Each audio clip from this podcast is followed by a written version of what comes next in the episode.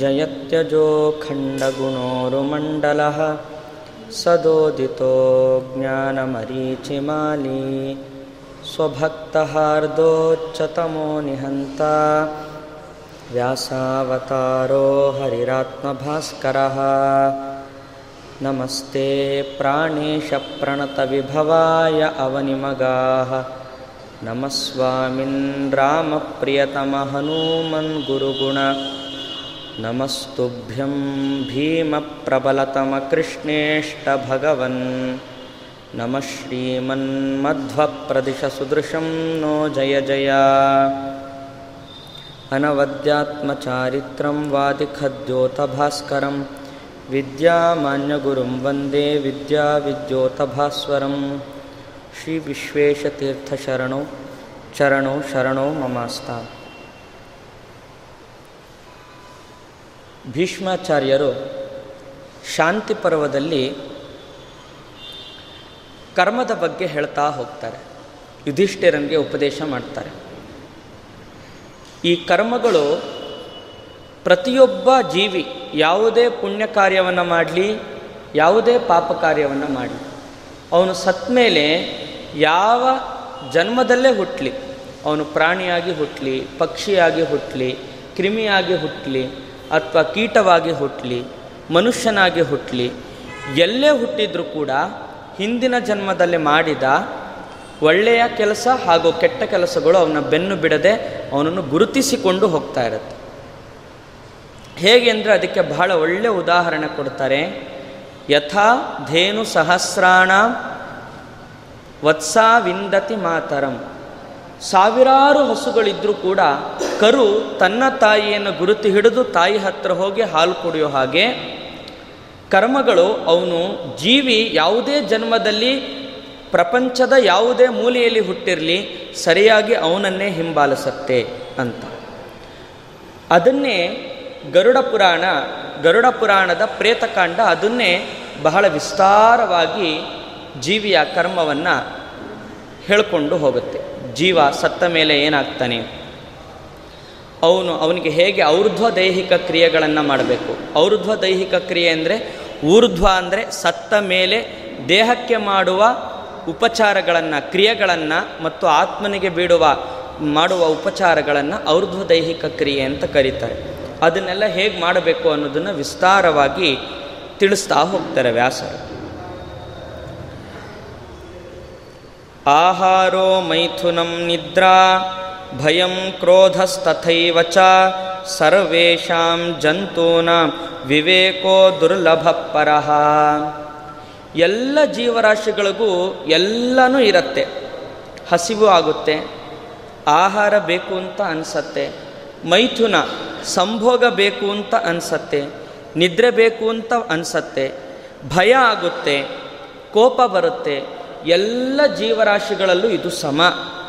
ಆದರೆ ವಿವೇಕ ಅನ್ನೋದು ಮಾತ್ರ ಅದು ದುರ್ಲಭ. ವಿವೇಕ ಅಂದರೆ ಯುಕ್ತಾಯುಕ್ತ ವಿವೇಚನೆ. ಒಳ್ಳೇದು ನಾನು ಅದರಲ್ಲಿ ತೊಡಗಬೇಕು. ಕೆಟ್ಟದ್ದು ಯಾವುದು? ಅದರಿಂದ ದೂರ ಸರಿಬೇಕು ಅಂತ ಯೋಚನೆ ಮಾಡೋದೇನಿದೆ? ಅದಕ್ಕೆ ವಿವೇಕ ಅಂತ ಕರೀತಾರೆ. ಆ ರೀತಿಯಾದ ವಿವೇಕ ಅದು ಬಹಳ ದುರ್ಲಭ. ಭೂತಾನಾಂ ಪ್ರಾಣಿನ ಶ್ರೇಷ್ಠ, ಪ್ರಾಣಿನಾಂ ಮತಿಜೀವಿನಃ, ಬುದ್ಧಿಮತ್ಸು ನರಾಶ್ರೇಷ್ಠ, ನರೇಶು ಬ್ರಾಹ್ಮಣ ಸ್ಮೃತಾ. ಈ ಒಟ್ಟು ಜೀವರಾಶಿಗಳಲ್ಲಿ ಪ್ರಾಣಿಗಳು ಶ್ರೇಷ್ಠ ಅಂತ. ಆ ಪ್ರಾಣಿಗಳಲ್ಲಿ ಬುದ್ಧಿ ಇರುವ ಪ್ರಾಣಿಗಳು ಶ್ರೇಷ್ಠ ಅಂತ ಕರೀತಾರೆ. ಬುದ್ಧಿವಂತರಾದ ಪ್ರಾಣಿಗಳಲ್ಲೂ ಕೂಡ ಮನುಷ್ಯರು ಶ್ರೇಷ್ಠ. ಬುದ್ಧಿವಂತರಾದ ಮನುಷ್ಯರಲ್ಲೂ ಕೂಡ ಬ್ರಾಹ್ಮಣರು ಶ್ರೇಷ್ಠ. ಬ್ರಾಹ್ಮಣರಲ್ಲೂ ಕೂಡ ಪಂಡಿತರು ಯಾರಿದ್ದಾರೆ? ವಿದ್ವಾಂಸರು, ಅವರು ಶ್ರೇಷ್ಠ. ವಿದ್ವಾಂಸರಲ್ಲೂ ಕೂಡ ಓದಿದವರು. ವಿದ್ವಾಂಸರು ಅಂತಂದರೆ ಓದಿದವರು. ಓದಿದವರಲ್ಲೂ ಕೂಡ ಜ್ಞಾನಿಗಳು ಶ್ರೇಷ್ಠ. ಓದಿದವರೆಲ್ಲ ಜ್ಞಾನಿಗಳಾಗಬೇಕಾಗಿಲ್ಲ. ಅಲ್ವಾ? ಓದೋದು ಜ್ಞಾನವಾಗಿ ನಮ್ಮಲ್ಲಿ ಬದಲಾವಣೆ ಹೊಂದಬೇಕು. ಬರೀ ಓದಿ, ಓದಿದವರೆಲ್ಲ ಜ್ಞಾನಿಗಳಾಗಿರೋದಿಲ್ಲ. ಬರೀ ಅವನು, ಎಲ್ಲರೂ ಹೇಳ್ತಾರೆ ಬರೀ ಓದ್ಕೊಂಡಿದ್ದಾರಷ್ಟೇ, ಬೇರೆ ಏನು ಗೊತ್ತಿಲ್ಲ ಅವ್ರಿಗೆ ಅಂತ ಹೇಳ್ತಾರೆ. ಓದು ಬೇರೆ, ಒಳಗಡೆ ಇರುವ ಜ್ಞಾನ ಬೇರೆ. ಆ ಓದು ಜ್ಞಾನವಾಗಿ ಪರಿವರ್ತನೆ ಆದರೆ ಮಾತ್ರ ಸಾಧ್ಯ, ಆ ಓದಿಗೆ ಸಾರ್ಥಕ. ಹಾಗಾಗಿ ಬ್ರಾಹ್ಮಣರಲ್ಲೂ ಕೂಡ ವಿದ್ವಾಂಸರು, ಓದಿದವರು ಶ್ರೇಷ್ಠ, ಓದಿದವರಲ್ಲೂ ಜ್ಞಾನಿಗಳು ಶ್ರೇಷ್ಠ. ಕೃತಬುದ್ಧಿಷು ಕರ್ತಾರಹ ಜ್ಞಾನಿಗಳಲ್ಲಿ ಯಾರು ಶ್ರೇಷ್ಠ ಅಂತಂದರೆ, ಓದಿದ ಜ್ಞಾನವನ್ನು ತಿಳ್ಕೊಂಡಿರ್ತಾರಲ್ಲ, ಅದರಂತೆ ನಡೆಯುವವರು ಶ್ರೇಷ್ಠ. ಅದರಂತೆ ನಡೆಯುವವರಲ್ಲೂ ಕೂಡ ಬ್ರಹ್ಮವಾದಿಗಳು, ಭಗವಂತನ ಬಗ್ಗೆ ಯಾರು, ಮನುಷ್ಯರಿಗೆ ಉಪದೇಶ ಮಾಡ್ತಾರಲ್ಲ, ಅವರು ಶ್ರೇಷ್ಠ ಅಂತ ಹೀಗೆ ಜೀವಿಗಳನ್ನು ವಿಂಗಡಿಸ್ತಾ ಹೋಗ್ತಾರೆ. ಅದರಿಂದಾಗಿ ಮನುಷ್ಯ ಜನ್ಮ ಬರೋದು ಮಾತ್ರ ದೊಡ್ಡದಲ್ಲ. ಅದನ್ನು ಬಂದ ಮೇಲೆ ಸಾರ್ಥಕಪಡಿಸ್ಕೊಳ್ಳೋದು ಅದು ಬಹಳ ಒಳ್ಳೆಯದು. ಯಾಕೆಂದರೆ ಈ ಮನುಷ್ಯ ಹುಟ್ಟಿದಾಗ ದಿಕ್ಕು ತಪ್ತಾರೆ. ಪೂರ್ವ ಜನ್ಮದ ಎಷ್ಟೋ ಪುಣ್ಯ ಫಲದಿಂದಾಗಿ ಮನುಷ್ಯ ಜನ್ಮ ಬರುತ್ತೆ. ಆದರೆ ಮನುಷ್ಯ ಜನ್ಮ ಬಂದ ಮೇಲೆ ಜನ ಒಂದು ಈ ಪ್ರಾಪಂಚಿಕ ಸುಖಗಳನ್ನು ಬೆನ್ನಟ್ಟಿ ಹೋಗ್ತಾರೆ, ಅದಕ್ಕಾಗಿ ಬಹಳ ಕಷ್ಟಪಡ್ತಾರೆ. ಇನ್ನೊಂದು ಅಥವಾ ಸ್ವರ್ಗವನ್ನು ಬಯಸಿ ಅದಕ್ಕಾಗಿ ಕರ್ಮಗಳನ್ನು ಮಾಡ್ತಾರೆ. ಆದರೆ ಮೋಕ್ಷಕ್ಕಾಗಿ ಪ್ರಯತ್ನ ಪಡೋರು ಬಹಳ ದುರ್ಲಭ. ಅದಕ್ಕೆ ಗಟ್ಟಿಯಾದ ಮನಸ್ಸು ಬೇಕು, ಅದಕ್ಕೆ ತುಂಬ ವಿವೇಕ ಬೇಕು, ಧರ್ಮದಲ್ಲಿ ಶ್ರದ್ಧೆ ಬೇಕು, ಭಗವಂತನಲ್ಲಿ ವಿಶ್ವಾಸ ಬೇಕು. ಮೋಕ್ಷಕ್ಕಾಗಿ ಪ್ರಯತ್ನ ಪಡೋದು. ಅದನ್ನೇ ಕೃಷ್ಣ ಹೇಳ್ತಾನೆ ಮಾನುಷ್ಯಂ ಯಸ್ ಸಮಾಸಾಧ್ಯ ಸ್ವರ್ಗ ಮೋಕ್ಷ ಪ್ರಸಾದಕಂ ದ್ವಯೋರ್ನ ಸಾಧಯೇದೇಕಂ. ತೇನಾತ್ಮ ವಂಚಿತೋ ಧ್ರುವಂ. ನಾವು ಪರಲೋಕಕ್ಕಾಗಿ ಆಸೆ ಪಡೋದು ಎರಡಿದೆ. ಒಂದು ಸ್ವರ್ಗ, ಇನ್ನೊಂದು ಮೋಕ್ಷ. ಸ್ವರ್ಗಕ್ಕೆ ಹೋಗಿ ಮತ್ತೆ ಮರಳಿ ಬರ್ತೇವೆ. ಆದರೆ ಮೋಕ್ಷಕ್ಕೆ ಹೋದರೆ ಮತ್ತೆ ಮರಳಿ ಬರೋದಿಲ್ಲ. ಆದರೆ ಮನುಷ್ಯನಾದವನೇನು ಗೊತ್ತಾ? ಮೋಕ್ಷಕ್ಕಾಗಿ ಪ್ರಯತ್ನ ಪಡೋದೇ ಇಲ್ಲ. ಕೇವಲ ಸ್ವರ್ಗಕ್ಕಾಗಿ ಪ್ರಯತ್ನ ಪಡ್ತಾನೆ. ಹಾಗಾಗ್ಬಿಟ್ರೆ ಅದು ಬಹಳ ದಡ್ಡತನ.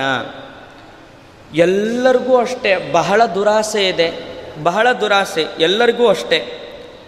ಕೆಲವರು, ನಾನು ಐಶ್ವರ್ಯವಂತನಾಗಬೇಕು ಅಂತ ಆಸೆ ಪಡ್ತಾನೆ. ಅದರಲ್ಲೂ ಸ್ವಲ್ಪ ದುಡ್ಡು ಬಂದ ಮೇಲೆ ನಾನು ಲಕ್ಷಾಧಿಪತಿಯಾಗಬೇಕು ಅಂತ ಆಸೆ ಪಡ್ತಾನೆ. ಲಕ್ಷಾಧಿಪತಿಗಳಿಗೂ ಕೂಡ ನಾನು ಕೋಟ್ಯಧಿಪತಿ ಆಗಬೇಕು ಅಂತ ಬಯಸ್ತಾರೆ. ಕೋಟ್ಯಧಿಪತಿಯಾದವನು ನಾನೊಬ್ಬ ರಾಜ್ಯದ ದೊರೆ ಆಗಬೇಕು ಅಂತ ಬಯಸ್ತಾನೆ. ರಾಜ್ಯದ ದೊರೆಯಾದವನು ರಾಜಮಂಡಲಕ್ಕೆ ನಾನೊಬ್ಬ ಚಕ್ರವರ್ತಿಯಾಗಬೇಕು ಅಂತ ಬಯಸ್ತಾನೆ. ಇನ್ನು ಚಕ್ರವರ್ತಿಯು ಕೂಡ ನಾನು ದೇವತೆ ಆದರೆ ಚೆನ್ನಾಗಿರುತ್ತೆ, ನಾನು ದೇವರಾಜನಾಗಬೇಕು ಅಂತ ಬಯಸ್ತಾನೆ. ಈ ರೀತಿ ಬಹಳ ದುರಾಸೆಯಲ್ಲೇ ಎಲ್ಲರೂ ಮುಳುಗಿಬಿಡ್ತಾರೆ. ದುರಾಸೆಯಿಂದ ನಮಗೆ ಮೋಕ್ಷ ಇರಲಿ, ಸ್ವರ್ಗವೂ ಕೂಡ ಆಗೋದಿಲ್ಲ. ತೃಷ್ಣಾ ಮುಕ್ತಸ್ತು ಏಕೇಚಿತ್ ಸ್ವರ್ಗವಾಸಂ ಲಭಂತಿತೆ. ಅದರಿಂದಾಗಿ ದುರಾಸೆ ಬಿಟ್ಬಿಟ್ರೆ ಸುಖ ಇದೆ. ಸುಖ ಯಾವುದರಿಂದ ಅಂದರೆ ಆತ್ಮಾಧೀನ ಪುಮಾನ್ ಲೋಕೆ ಸುಖಿ ಭವತಿ ನಿಶ್ಚಿತಂ. ಅದರಿಂದಾಗಿ ಆತ್ಮ ಅಂತಂದ್ರೆ ಪರಮಾತ್ಮ, ದೇವರು. ದೇವರಲ್ಲಿ ನಂಬಿಕೆ ಇಟ್ಟು ಸಾಗಿದಾಗ ಮಾತ್ರ ಅವನಿಗೆ ಸುಖ ಅನ್ನೋದು ಸಿಗತ್ತೆ. ಹಾಗೆ ಅಲ್ವಾ? ಇದರಲ್ಲಿ ಗರುಡ ಪುರಾಣದಲ್ಲಿ ಹೇಳಿದಂತನೇ ನಮಗೆ ತುಂಬ ದುರಾಸೆ ಆಗಿದೆ. ಹಳ್ಳಿಲಿದ್ದವ್ರಿಗೆ ಬೆಂಗಳೂರಿಗೆ ಬರಬೇಕು ಅಂತ ಆಸೆ. ಬೆಂಗಳೂರಲ್ಲಿರೋರಿಗೆ ಬಾಂಬೆಲೋ, ಕಲ್ಕತ್ತದಲ್ಲೋ, ಡೆಲ್ಲಿನಲ್ಲೋ, ಯಾಕೆಂದರೆ ಅಲ್ಲಿ ಯಾವುದೇ ಕಟ್ಟು ಕಟ್ಟಳೆಗಳಿಲ್ಲ. ಸ್ವತಂತ್ರ, ಸ್ವೇಚ್ಛೆಯಿಂದ ಬದುಕ್ಬೋದು. ಸ್ವತಂತ್ರವಾಗಿ ಅಲ್ಲ, ಸ್ವೇಚ್ಛೆಯಿಂದ ಬದುಕ್ಬೋದು. ಧರ್ಮದ ನಿಬಂಧನೆ ಇರೋದಿಲ್ಲ. ಅಲ್ಲಿರೋರಿಗೆ ನಾನು ವಿದೇಶವೆಲ್ಲ ತಿರುಗಬೇಕು ಅಂತ ಆಸೆ. ಅಲ್ವಾ? ಆದ್ದರಿಂದಾಗಿ ನಮಗೆ ಕೃಷ್ಣ ಹೇಳಿದಂತೆ ನಮ್ಮಲ್ಲಿ ವಿಪರೀತ ದುರಾಸೆ. ಆದ್ದರಿಂದಾಗಿ ದೇವರನ್ನು ನಂಬಿಕೊಂಡಾಗ ಮಾತ್ರ ನಮಗೆ ಸುಖ ಇದೆ. ಪ್ರಾಣಿಗಳಲ್ಲಿ ಎಲ್ಲ ಅಂಗಗಳು ಚೆನ್ನಾಗಿರೋದಿಲ್ಲ. ಯಾವುದಾದ್ರು ಒಂದು ಅಂಗ ಮಾತ್ರ ಚುರುಕಾಗಿರುತ್ತೆ ಪ್ರಾಣಿಗಳಲ್ಲಿ. ಜಿಂಕೆಗೆ ಕಿವಿಯಲ್ಲಿ ಶಕ್ತಿ ಜಾಸ್ತಿ. ಆನೆಗೆ ಕಣ್ಣಿನಲ್ಲಿ ಶಕ್ತಿ ಜಾಸ್ತಿ. ಹಾಗೆ ಬೇರೆ ಬೇರೆ ಭೃಂಗಕ್ಕೆ ಅದಕ್ಕೆ ಮೂಗಿನಲ್ಲಿ ಶಕ್ತಿ ಜಾಸ್ತಿ. ಹೀಗೆ ಎಷ್ಟೋ ಪ್ರಾಣಿಗಳಿಗೆ ಒಂದೊಂದು ಅವಯವದಲ್ಲಿ ಶಕ್ತಿ ಜಾಸ್ತಿ ಇರುತ್ತೆ. ಆದರೆ ಐದೂ ಅಂಗಗಳಿರುವ ಮನುಷ್ಯ ಅವೆಲ್ಲ ಒಂದೊಂದು ಅಂಗ ಚುರುಕಾಗಿದೆ, ಅದರಿಂದ ಕೆಟ್ಟು ಹೋಗುತ್ತೆ, ಸಾಯತ್ತೆ, ಅಲ್ವಾ? ಯಾಕೆಂದರೆ ಜಿಂಕೆ ಬೇ, ಬೇಟೆಗೆ ಮಾಡೋರು ಕೊಳಲಿನಲ್ಲಿ ಒಳ್ಳೆ ಸಂಗೀತವನ್ನು ನುಡಿಸ್ತಾರೆ. ಅದನ್ನು ಕೇಳಿ ಭಾರಿ ಖುಷಿಯಾಗೋಗುತ್ತೆ ಕಿವಿ ಭಾರಿ ಚುರುಕು, ಅದರಿಂದ ಹಾಳಾಗತ್ತೆ. ಎಲ್ಲ ಪ್ರಾಣಿಗಳಲ್ಲೂ ಕೂಡ ಒಂದೊಂದು ಇಂದ್ರಿಯ ಬಹಳ ಚುರುಕು, ತುಂಬ ಚೆನ್ನಾಗಿ ಕೆಲಸ ಮಾಡುತ್ತೆ. ಒಂದೊಂದು ಇಂದ್ರಿಯದಿಂದ ಆ ಪ್ರಾಣಿಗಳು ಕಷ್ಟಪಡುತ್ತೆ. ಇನ್ನು ಮನುಷ್ಯನಿಗೆ ಐದೂ ಇಂದ್ರಿಯಗಳು, ಕಣ್ಣು, ಕಿವಿ, ಮೂಗು, ನಾಲಿಗೆ, ಚರ್ಮ. ಐದೂ ಇಂದ್ರಿಯಗಳು ಬಹಳ ಚೆನ್ನಾಗಿದೆ, ಇನ್ನು ಅವನು ಪ್ರಾಣಿಗಳಿಗಿಂತ ಹೆಚ್ಚಿನ ಕಷ್ಟಪಡ್ತಾನೆ. ಆದ್ದರಿಂದಾಗಿ ಇಂದ್ರಿಯಗಳಿಗೆ ದಾಸನಾಗಬಾರ್ದು. ಆರೋಗ್ಯ ಇದ್ದಾಗ, ಆಯುಷ್ಯ ಇದ್ದಾಗಲೇ ನಾವೆಷ್ಟು ಒಳ್ಳೆಯ ಕರ್ಮಗಳನ್ನು ಮಾಡಲಿಕ್ಕೆ ಪ್ರಯತ್ನ ಪಡಬೇಕು, ಅಷ್ಟು ಪ್ರಯತ್ನ ಪಡಬೇಕು. ಕೃಷ್ಣ ಹೇಳ್ತಾನೆ ಲೋಹದಾರುಮಯೈ ಪಾಶೈ ಪುಮಾನ್ ಬದ್ಧೋ ವಿಮುಚ್ಯತೆ ಪುತ್ರದಾರಮಯೈ ಪಾಶೈ ಬದ್ಧೋ ನೈವ ಪ್ರಮುಚ್ಯತೆ. ಲೋಹದಾರು ಕಬ್ಬಿಣದ ಸರಪಳಿಯನ್ನು ಕಟ್ಟಾಕಿದ್ರೂ ಕೂಡ ಬಿಡಿಸ್ಕೊಳ್ಬಹುದು. ಇನ್ನು ಹಗ್ಗ ಅಂತೂ ಭಾರಿ ಸುಲಭ. ಮರದ ನಾರಿನಿಂದ ಮಾಡಿದ ಹಗ್ಗದಿಂದ ಬಿಡಿಸ್ಕೊಳ್ಳೋದು ಸುಲಭ ಆಗ್ಬೋದು ಆದರೆ ಹೆಂಡತಿ, ಮಕ್ಕಳು ಗಂಡ ಅನ್ನೋ ಪ್ರೇಮ ಪಾಶದಿಂದ ತಪ್ಪಿಸ್ಕೊಳ್ಳಿಕ್ಕೆ ಸಾಧ್ಯವೇ ಇಲ್ಲ. ಅಷ್ಟು ದೃಢವಾಗಿರುತ್ತೆ. ಅದರಿಂದಾಗಿ ಮನುಷ್ಯ ಅದು ಅಪರಿಹಾರ್ಯ. ಪರಿಹಾರ ಕೊನೆ ತನಕ ಸಾಧ್ಯವೇ ಇಲ್ಲ. ಮನುಷ್ಯ ಆ ಹಗ್ಗದಿಂದ ತನ್ನನ್ನು ತಾನು ಬಿಡಿಸ್ಕೊಳ್ಬೇಕು ಅಂತ ಕರೀತಾರೆ. ಯಾಕೆಂದರೆ ನಾವು ಸತ್ತ ಮೇಲೆ ನಮ್ಮನ್ನು ಯಾರೂ ಅನುಸರಿಸೋದಿಲ್ಲ. ಕೇವಲ ನಾವು ಮಾಡಿದ ಪಾಪ ಪುಣ್ಯಗಳು ಮಾತ್ರ ನಮ್ಮನ್ನು ಅನುಸರಿಸತ್ತೆ. ಯಾಕೆಂದರೆ ಮೃತಂ ಶರೀರಂ ಉತ್ಸೃಜ್ಯ ಕಾಷ್ಠಲೋಷ್ಠ ಸಮನ್ವಿತಂ ಬಾಂಧವ ವಿಮುಖಾಯಾಂತಿ ಧರ್ಮಸ್ಥಂ ಅನುಗಚ್ಚತಿ ಮನುಷ್ಯ ಸತ್ತ ಮೇಲೆ ಅದೊಂದು ಮಣ್ಣಿನಂತೆ, ಅದೊಂದು ಕಟ್ಟಿಗೆಯಂತೆ ಅಂತ ತಿಳ್ಕೊಂಡು ಎಲ್ಲರೂ ಕೂಡ ದೇಹದಿಂದ ದೂರ ಇರ್ತಾರೆ. ಮನೆಯಲ್ಲಿ ಏನೇನು ಸುಖ ಸೌಲಭ್ಯಗಳಿದೆ, ಅದು ಮನೆಯಲ್ಲೇ ಉಳಿಯತ್ತೆ, ಹೆಣ ಮಾತ್ರ ಹೊರಗೆ ಹೋಗುತ್ತೆ. ಇನ್ನು ಬಂಧು ಬಾಂಧವರು ಸ್ಮಶಾನದ ತನಕ ಅನುಸರಿಸಿಕೊಂಡು ಬರ್ತಾರೆ. ಸ್ಮಶಾನದಲ್ಲಿ ಬಂಧುಗಳು ನಮ್ಮನ್ನು ಬಿಟ್ಟು ಹೋಗ್ತಾರೆ. ದೇಹವನ್ನು ಅಗ್ನಿ ನುಂಗಿ ಹಾಕತ್ತೆ. ಆದರೆ ಕರ್ಮ ಮಾತ್ರ ನಮ್ಮ ಜೊತೆಗೆ ಇರುತ್ತೆ. ಆದ್ದರಿಂದಾಗಿ ಅವಾಗ ಜೀವ ಬಹಳ ಬೇಸರ ಪಟ್ಕೊಳ್ತಾನೆ. ಬಂಧುಗಳನ್ನು ನೋಡಿ, ತಾನು ಬಿಟ್ಟು ಬಂದ ಸಂಪತ್ತನ್ನು ನೋಡಿ ಬಹಳ ಕಷ್ಟಪಡ್ತಾನೆ. ಅವನು ಹೇಳ್ತಾನೆ, ಅನಸ್ತಮಿತೆ ಆದಿತ್ಯೆ ನದತ್ತಂ ಧನಮರ್ಥಿನ. ಸೂರ್ಯನಿಗೆ ಯಾವತ್ತೂ ಕೂಡ ಕೃತಜ್ಞತೆಯಿಂದ ನಾವು ಅರ್ಘ್ಯವನ್ನು ಬಿಡಲೇ ಇಲ್ಲ. ಸೂರ್ಯನಾರಾಯಣ ನಮಗೆ ಒಳ್ಳೆ ಆರೋಗ್ಯ ಕೊಟ್ಟಿದ್ದಾನೆ, ಒಳ್ಳೆ ಸುಖ ಸಂಪತ್ತನ್ನು ಕೊಟ್ಟಿದ್ದಾನೆ. ಈ ವನಸ್ಪತಿಗಳು ಬೆಳೆಯೋದಕ್ಕೆ ಆ ಸೂರ್ಯನ ಬೆಳಕೇ ಕಾರಣ, ಎಲ್ಲ ಜೀವರಾಶಿಗಳಿಗೂ ಸೂರ್ಯನೇ ಕಾರಣ ಸುಖಕ್ಕೆ ಅಭಿವೃದ್ಧಿಗೆ ಅಂತ ನಾವು ಕೃತಜ್ಞತೆಯಿಂದ ಸೂರ್ಯನಿಗೆ ಯಾವತ್ತೂ ಅರ್ಘ್ಯವನ್ನೇ ಬಿಟ್ಟಿಲ್ಲ. ಬೇಡುವವರಿಗೆ ಕೈಯೆತ್ತಿ ಹಣವನ್ನು ಕೊಡಲಿಲ್ಲ. ಅದರಿಂದಾಗಿ ನಜಾನಾಮಿತಿ ತದ್ವಿತ್ತಂ ಪ್ರಾತಃಕಸ್ಯ ಭವಿಷ್ಯತಿ. ನಾಳೆ ಬೆಳಗಾಗಾದರೆ ನನ್ನ ಹಣವನ್ನು, ನಾನು ದುಡಿದ ಹಣವನ್ನು ಯಾರು ತಗೊಳ್ತಾರೋ ಏನೋ ಅಂತ ಬಹಳ ವ್ಯಥೆಪಟ್ಟು ಆ ಜೀವ ಕಷ್ಟಪಡ್ತಾ ಇರ್ತಾನೆ. ಅದರಿಂದಾಗಿ ಪೂರ್ವಜನ್ಮ ಕೃತಾತ್ ಪುಣ್ಯಾತ್ ಎಲ್ಲಬ್ಧಂ ಬಹುಚಾಲ್ಪಕಂ. ಅದರಿಂದಾಗಿ ನಾವು ಈ ಜನ್ಮದಲ್ಲಿ ಏನಾರು ಒಂದು ಸ್ವಲ್ಪ ಸುಖ ಪಡ್ತಾ ಇದ್ದರೆ ನಾವೇನಂತ ತಿಳ್ಕೊಳ್ಬೇಕು? ಹಳೇ ಜನ್ಮದಲ್ಲಿ ನಾನೇನಾದ್ರು ಸ್ವಲ್ಪ ಒಳ್ಳೆ ಕೆಲಸ ಮಾಡಿದ್ದೀನಿ, ಅದಕ್ಕಾಗಿ ದೇವರು ಇಷ್ಟೊಂದು ಸುಖದಲ್ಲಿ ಇಟ್ಟಿದ್ದಾನೆ. ಈ ಜನ್ಮದಲ್ಲೂ ನಾನು ಬೇಕಾದಷ್ಟು ಪ್ರಯತ್ನದಿಂದಾಗಿ ನಾನು ಪುಣ್ಯ ಕೆಲಸವನ್ನು ಮಾಡಬೇಕು ಅಂತ ಶ್ರದ್ಧೆಯಿಂದ ಧರ್ಮವನ್ನು ಮಾಡಬೇಕು. ಶ್ರದ್ಧೆ ಬಿಟ್ಬಿಟ್ರೆ ಹಣ ಇದೆ ಅಂತ ಮಾತ್ರಕ್ಕೆ ಡಾಂಭಿಕನಾಗಿ ಒಳ್ಳೆಯ ಕೆಲಸಗಳನ್ನು ಮಾಡಿದ್ರೆ ಅದಕ್ಕೆ ಬೆಲೆ ಇಲ್ಲ. ಒಳಗಡೆ ಶ್ರದ್ಧೆನೂ ಇರಬೇಕು. ಅದಕ್ಕೆ ಕೃಷ್ಣ ಹೇಳ್ತಾನೆ ಧನೇನ ಧಾರ್ಯತೆ ಧರ್ಮ, ಶ್ರದ್ಧಾಯುಕ್ತೇನ ಚೇತಸ ಶ್ರದ್ಧಾ ವಿಹೀನೋ ಧರ್ಮಸ್ತು ನೇಹಾಮುತ್ರ ಚ ವೃದ್ಧಿಭಾಕ್. ಶ್ರದ್ಧೆಯಿಂದ ಧರ್ಮ ಮಾಡಬೇಕು. ಧರ್ಮದಿಂದ ಸಂಪತ್ತು ಇರುತ್ತೆ. ಧರ್ಮದಿಂದ ಕಾಮ ಬೆಳೆಯುತ್ತೆ. ಧರ್ಮದಿಂದ ಮೋಕ್ಷ ಸಿಗತ್ತೆ. ಅದರಿಂದಾಗಿ ಧರ್ಮವನ್ನು ಮಾಡಬೇಕು. ಆದರೆ ಆ ಧರ್ಮ ಶ್ರದ್ಧೆಯಿಂದ ಕೂಡಿರಬೇಕು. ಡಾಂಭಿಕತನದಿಂದ ನನ್ನ ಹತ್ರ ಹಣ ಇದೆ ಅಂತ ಪುಣ್ಯ ಕೆಲಸಗಳನ್ನು ಮಾಡಿದ್ರೆ ಆ ಹಣ ಉಪಯೋಗ ಇಲ್ಲ. ನೀರಿನಲ್ಲಿ ಹೋಮ ಮಾಡಿದಂತೆ. ಧರ್, ಶ್ರದ್ಧೆಯಿಂದ ಧರ್ಮ ಮಾಡಿಬಿಟ್ರೆ ಅದು ಈ ಲೋಕದಲ್ಲೂ ನಮಗೆ ಸುಖವನ್ನು ಕೊಡುತ್ತೆ, ಪರಲೋಕದಲ್ಲೂ ನಮಗೆ ಸುಖವನ್ನು ಕೊಡುತ್ತೆ. ಅದರಿಂದಾಗಿ ಶ್ರದ್ಧೆಯನ್ನು ಧರ್ಮ ಮಾಡಬೇಕು. ಯಾಕೆಂದರೆ ನೋಡಿ, ನಮ್ಮಲ್ಲೇನೋ ಹಣ ಇರ್ಬೋದು, ಆದರೆ ಕಾಡಿನಲ್ಲಿ ವಾಸ ಮಾಡುವ ಋಷಿಮುನಿಗಳಿಗೆ ಹಣ ಯಾರು ಕೊಡ್ತಾರೆ? ಅವರು ಧರ್ಮವನ್ನು ಆಚರಿಸ್ತಾರೆ. ಹೇಗೆ ಅಂದರೆ ಶ್ರದ್ಧೆಯಿಂದ ಆಚರಿಸ್ತಾರೆ. ಅಕಿಂಚನ ಹಿಮುನಯ ಶ್ರದ್ಧಾವಂತೋ ದಿವಂಗತಾ ಅಶ್ರದ್ಧೆಯ ಹೃತಂ ದತ್ತಂ ತಪಸ್ತಪ್ತಂ ಕೃತಂ ಚಯತ್ ಕಾಡಿನಲ್ಲಿ ವಾಸ ಮಾಡುವ ಋಷಿಮುನಿಗಳಿಗೆ ಯಾರೂ ಹಣ ಕೊಡೋದಿಲ್ಲ. ಆದರೂ ಕೂಡ ಶ್ರದ್ಧೆಯಿಂದ ಅವರು ಧರ್ಮವನ್ನು ಮಾಡ್ತಾರೆ. ಅದಕ್ಕಾಗಿ ಅವರಿಗೆ ಒಳ್ಳೆಯ ಲೋಕಗಳು ಮರಳಿ ಬಾರದ ಲೋಕಗಳಿಗೆ ಅವರು ತೆರಳುತ್ತಾರೆ. ಅದರಿಂದಾಗಿ ಧರ್ಮ ಮಾಡಬೇಕಾದ್ರೆ ಶ್ರದ್ಧೆ ಇರಬೇಕು ಅಂತ ಕೃಷ್ಣ ಗರುಡನಿಗೆ ಹೇಳ್ತಾ ಇದ್ದಾನೆ. ಗರುಡ ಪ್ರಶ್ನೆ ಮಾಡ್ತಾನೆ ಕೃಷ್ಣನಿಗೆ, ಹೌದಾ? ಹಾಗಿದ್ರೆ ಸತ್ತ ಮೇಲೆ ಎಲ್ಲ ಜೀವರಾಶಿಗಳು ಕೂಡ ನರಕಕ್ಕೆ ಹೋಗ್ತಾರಲ್ವಾ? ಅವರವರು ಮಾಡಿದ ಪಾಪದ ಫಲವನ್ನು ಅನುಭವಿಸ್ಲಿಕ್ಕೆ ನರಕಕ್ಕೆ ಹೋಗ್ತಾರಲ್ವ ಕೃಷ್ಣ?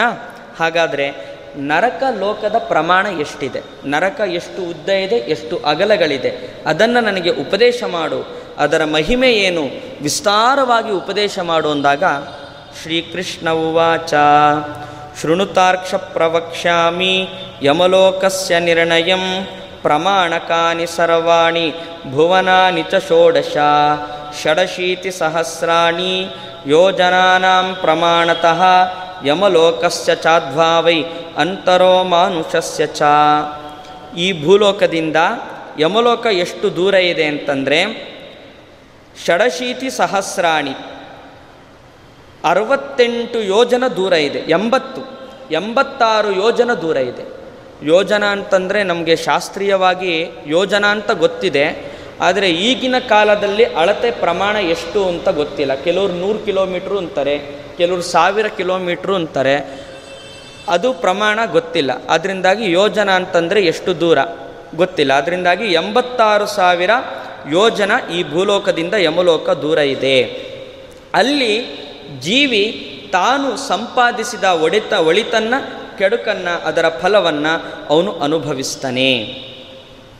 ಯೋ ಯಸ್ಯ ವಿಹಿತೋ ಮೃತ್ಯು ಸತಂ ಧ್ರುವಮವಾಪ್ನುಯಾತ್. ನೋಡಿ ಯಾಕೆಂದರೆ ಈ ದೇಹ ಸಾಯಬೇಕಾದ್ರೆ ರೋಗ ಒಂದು ಕಾರಣ ಅಷ್ಟೆ. ರೋಗ ಒಂದು ಕಾರಣ ಅಷ್ಟೆ. ಸಾಯೋ ತನಕ ಎಲ್ಲರೂ ತುಂಬ ಚೆನ್ನಾಗಿರ್ತಾರೆ. ಸಾಯ್ಬೇಕಾದ್ರೆ ಯಾವುದಾದ್ರು ಒಂದು ಕಾರಣ ಬೇಕಲ್ಲ? ಗಂಟ್ಲು ಕ್ಯಾನ್ಸರೋ? ಅಲ್ಲಿ ತನಕ ಕಾಣಿಸ್ಕೊಂಡಿರಲ್ಲ, ಚೆನ್ನಾಗಿರುತ್ತೆ. ಗಂಟ್ಲು ಕ್ಯಾನ್ಸರೋ? ಅಥವಾ ಎದೆ ನಿಂತು ಹೋಗೋದೋ ಅಥವಾ ಮೂತ್ರಪಿಂಡ ವೈಫಲ್ಯವನ್ನು ಅನುಭವಿಸ್ತಾರೆ ಸಾಯ್ಲಿಕ್ಕೊಂದು ಕಾರಣ ಅಷ್ಟೇ. ಆದರೆ ಆಯುಷ್ಯ ಮುಗ್ದಿರುತ್ತೆ. ಅವರು ಪುಣ್ಯ ಪಾಪಗಳೇ ಆ ಸಾವಿಗೆ ಕಾರಣ. ಅದರಿಂದಾಗಿ ರೋಗ ಕೇವಲ ಕಾರಣ ಮಾತ್ರ ಅಷ್ಟೇ. ಅವರೆಲ್ಲರೂ ಕೂಡ ಅವರ ಹಣೆಯಲ್ಲಿ ಯಾವ ಯಾವ ರೀತಿಯ ಸಾವು ಬರೆದಿರುತ್ತೋ ಆ ರೀತಿ ಸಾವನ್ನು ಅವರು ಪಡಿತಾರೆ. ಅವಾಗ ಏನು ಮಾಡಬೇಕು? ಅವರು ಸತ್ತಾಗ ಏನು ಮಾಡಬೇಕು ಅಂತಂದರೆ ತದಾ ಭೂಮಿ ಗತಂ ಕುರ್ಯಾತ್ ಗೋಮಯೇನೋಪಲಿಪ್ಯ ಚ ತಿಲಾನ್ ದರ್ಭಾನ್ ವಿಕೀರ್ಯಾರ್ಥ ಮುಖೇ ಸ್ವರ್ಣಂ ವಿನಿಕ್ಷಿಪೇತ್ ಆಗ ಹಸುವಿನ ಸಗಣಿಯಿಂದ ನೆಲವನ್ನು ಸಾರಿಸ್ಬೇಕು. ಅಲ್ಲಿ ಚಟ್ಟವನ್ನು ಇಡಬೇಕು. ಹಸುವಿನ ಸಗಣಿಯಿಂದ ಶುದ್ಧವಾದ ಭೂಮಿಯ ಮೇಲೆ ಹೆಣವನ್ನು ಇಡಬೇಕು. ಜೊತೆಗೆ ಅಲ್ಲಿ ದರ್ಭೆಯನ್ನು ಮತ್ತು ಎಳ್ಳನ್ನು ಹರಡಿ ಅಲ್ಲಿ ಹೆಣವನ್ನು ಇಟ್ಟು ಹೆಣದ ಬಾಯಿಯಲ್ಲಿ ಬಂಗಾರವನ್ನು ಇಡಬೇಕು. ಮುಖೇ ಸ್ವರ್ಣಂ ವಿನಿಕ್ಷಿಪೇತ್. ಆಮೇಲೆ ಅಷ್ಟೇ ಅಲ್ಲ, ತುಳಸಿ ಸನ್ನಿಧೋ ಕೃತ್ವ ಸಾಳಗ್ರಾಮ ಶಿಲಾಂ ತಥಾ ಏವಂ ಸಾಮಾದ ಸೂಕ್ತೈಶ್ಚ ಮರಣಂ ಮುಕ್ತಿದಾಯಕಂ. ಜೊತೆಗೆ ತುಳಸಿಯ ಸನ್ನಿಧಾನ ಅಲ್ಲಿರಬೇಕು, ಸಾಲಿಗ್ರಾಮವನ್ನು ತಂದಿಟ್ಕೊಂಡಿರಬೇಕು. ಯಾರಾದರೂ ಸಾಯುವ ಜೀವದ ಹತ್ತಿರ ಕೂತ್ಕೊಂಡು ಆ, ಕರ್ಣ ಸೂಕ್ತವನ್ನು ಹೇಳಬೇಕು. ಆ ಜೀವಿ ಸಾಯಬೇಕಾದ್ರೆ ಕರ್ಣಸೂಕ್ತವನ್ನು ಧ್ಯಾನಿಸ್ತಾ ಅವನು ಸಾಯಬೇಕು. ಕರ್ಣಸೂಕ್ತವನ್ನು ನಿನ್ನೆವರೆಗೂ ನಮ್ಮ ಅಣ್ಣನಿಂದ ನೀವು ಕೇಳಿರ್ತೀರ. ಕರ್ಣಸೂಕ್ತವನ್ನು ಅವನು ಧ್ಯಾನ ಮಾಡ್ತಾ ಸಾಯಬೇಕು. ಜೊತೆಗೆ ಸಾಲಿಗ್ರಾಮದ ಸನ್ನಿಧಾನವೂ ಕೂಡ ಅಲ್ಲಿರಬೇಕು. ಇದೇ ರೀತಿ ಅವನು ಸಾಯಬೇಕಾದ್ರೆ ಅನುಸಂಧಾನ ಇರಬೇಕು. ಪ್ರಾಣದೇವರ ಜೊತೆಗೆ ದೇವರು ಈ ದೇಹದಿಂದ ನನ್ನನ್ನು ಕೊಂಡೊಯ್ತಾ ಇದ್ದಾನೆ ಮೇಲಿನ ಲೋಕಕ್ಕೆ ಎನ್ನುವ ಅನುಸಂಧಾನ ಜೊತೆ ಸಾಯಬೇಕು. ಬಂಧು ಬಾಂಧವರೆಲ್ಲರೂ ಕೂತ್ಕೊಂಡು ದೇವರ ನಾಮಸ್ಮರಣೆಯನ್ನು ಮಾಡ್ತಾ ಇರಬೇಕು. ವೇದ ಮಂತ್ರಗಳ ಬರದೇ ಹೋದರೂ ಕೂಡ ವಿಷ್ಣು ಸಹಸ್ರನಾಮ ಸಾಮಾನ್ಯವಾಗಿ ಎಲ್ಲರಿಗೂ ಬರುತ್ತೆ. ವಿಷ್ಣು ಸಹಸ್ರನಾಮವೂ ದೂರ ಆಯಿತು ಅಂತಂದರೆ ಕೇವಲ ನಾರಾಯಣ, ಕೃಷ್ಣ, ಗೋವಿಂದ ಅಂತ ದೇವರ ಹೆಸರುಗಳನ್ನಾದರೂ ಪಠಿಸ್ತಾ ಆ ಜೀವಿಗೆ ಸದ್ಗತಿಯನ್ನು ಕೊಡೋದಕ್ಕೆ ಉಳಿದವರು ಪ್ರಯತ್ನಿಸಬೇಕು. ದೇವರ ಸ್ಮರಣೆ ಬರ್ತಾ ಇರಬೇಕು. ಇಲ್ಲಂತಂದರೆ ಆ ಜೀವಿಗೆ ದೇವರ ಸ್ಮರಣೆ ಬರೋದೇ ಇಲ್ಲ. ಆ ದೇಹದಲ್ಲಿ ಆಗುವ ಯಾತನೆಯಿಂದಾಗಿ ಅವನಿಗೆ ಆ ಸ್ಮರ, ಒಂದು ದೇಹದಲ್ಲಿ ಆಗುವ ಯಾತನೆ. ಇನ್ನೊಂದು ನನ್ನ ಹಣಕ್ಕೆ ಯಾರು ಅಧಿಕಾರಿ ಅನ್ನೋದೊಂದು ಯೋಚನೆ ಇರುತ್ತೆ. ನಾವಿವತ್ತೆಲ್ಲರೂ ಕೂಡ ನಾನು ಪುರಾಣವನ್ನು ಹೇಳ್ತಾ ಅಥವಾ ನೀವು ಪುರಾಣವನ್ನು ಕೇಳ್ತಾ ನಾವು ಮಾಡಬೇಕು ಮಾಡಬೇಕು, ದೇವರ ಸ್ಮರಣೆಯನ್ನು ಸಾಯಬೇಕಾದ್ರೆ ಅಂತ ಅಂದ್ಕೊಳ್ತೀವಿ ಆದರೆ ಸಾಮಾನ್ಯ ಜ್ವರ ಬಂದಾಗಲೇ ನಮಗೆ ದೇವರ ಸ್ಮರಣೆ ಬರೋದಿಲ್ಲ. ಅಲ್ವಾ? ಆ ದೇಹದ ನೋವಿನಲ್ಲೇ ನಾವು ಎಚ್ಚರ ತಪ್ಪಿರ್ತೀವಿ. ಹಾಗಾಗಿ ಆ ಜೀವಕ್ಕೆ ದೇವರ ಧ್ಯಾನ ಬರಬೇಕು ಅಂತ ಬಂಧುಗಳೆಲ್ಲರೂ ಕೂತ್ಕೊಂಡು ದೇವರ ನಾಮಸ್ಮರಣೆ ಗಟ್ಟಿಯಾಗಿ, ದೃಢವಾಗಿ ಆ ಜೀವಿಯ ಹತ್ರ ಮಾಡ್ತಾ ಇರಬೇಕು. ಆಮೇಲೆ ಏಕವಕ್ತ್ರಾತು ದಾತವ್ಯ ಘ್ರಾಣಯುಗ್ಮೆ ತಥಾ ಪುನಃ ಅಕ್ಷ್ಣೋಶ್ಚ ಕರ್ಣಯೋಶ್ಚೈವ ದ್ವೇ ದ್ವೇ ದೇ ಯಥಾಕ್ರಮಂ. ಅಷ್ಟೇ ಅಲ್ಲ, ಬಾಯಿನಲ್ಲಿ ಬಂಗಾರ ಇಟ್ಟ ಮೇಲೆ ಮೂಗಿನ ಎರಡೂ ಹೊರಳೆಗಳಲ್ಲಿ ಬಂಗಾರದ ತುಣುಕನ್ನು ಇಡಬೇಕು. ಕಿವಿಯ ಎರಡೂ ರಂಧ್ರಗಳಲ್ಲಿ ಬಂಗಾರದ ತುಣುಕನ್ನು ಇಡಬೇಕು. ಅಷ್ಟೇ ಅಲ್ಲ, ಮತ್ತು ಉಳಿದ ರಂಧ್ರಗಳಲ್ಲಿ ಪಾಯು ಉಪಸ್ಥ, ಗುದದಲ್ಲಿ ಮತ್ತು ಕೆಳಗಿನ ಯೋನಿಯಲ್ಲೂ ಕೂಡ ಬ್ರಹ್ಮಾಂಡ ಇದು ಬಂಗಾರದ ತುಣುಕನ್ನು ಇಡಬೇಕು. ಬಂಗಾರ ತುಣುಕನ್ನು ಇಡೋ ಅಷ್ಟು ಶಕ್ತಿ ದರಿದ್ರರು ಆಗಿದ್ದರು ಅಂತಂದರೆ ಇಲ್ಲ ಅಂತಾದರೆ ಬಡವರಾಗಿದ್ದರೆ ಯಾರಿಗೆ ಧನ ಇದೆ ಅದಕ್ಕೆ ಇದನ್ನು ಅವ್ರಿಗೆ ಹೇಳ್ತಾ ಇರೋದು. ಕೇವಲ ನಾಮಸ್ಮರಣೆಯನ್ನಾದರೂ ಮಾಡ್ತಾ ಇಗ್ಬೇಕು, ಇರಬೇಕು. ಆಮೇಲೆ ಕರಯುಗ್ಮೆ ಚ ಕಂಠೆ ಚ ತುಳಸಿಂ ಚ ಪ್ರದಾಪಯೇತ್ ಎರಡೂ ಕೈಗಳ ಬೊಗಸೆಯಲ್ಲಿ ದೇವರ ನಿರ್ಮಾಲ್ಯ ತುಳಸಿಯನ್ನು ಇಡಬೇಕು.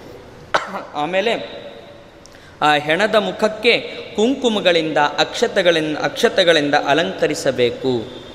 ಪುಷ್ಪಮಾಲಾಯುತಂ ಕುರ್ಯಾತ್, ಅನ್ಯದ್ವಾರೇಣ ಸನ್ನಯೇತ್, ಪುತ್ರಸ್ತು ಬಾಂಧವೈ ಸಾರ್ಧಂ, ವಿಪ್ರೈಸ್ತು ಪುರವಾಸಿಭಿ. ಆಮೇಲೆ ಮಗನಾದವನು ದೇವರ ನಿರ್ಮಾಲ್ಯವನ್ನು, ಹೂವಿನ ಹಾರದಿಂದ ಆ ಹೆಣವನ್ನು ಅಲಂಕರಿಸಿ, ಇನ್ನೊಂದು ದಾರಿಯಿಂದ ಬ್ರಾಹ್ಮಣರ ಜೊತೆಗೆ ಅವನು ಸ್ಮಶಾನಕ್ಕೆ ಹೋಗಬೇಕು.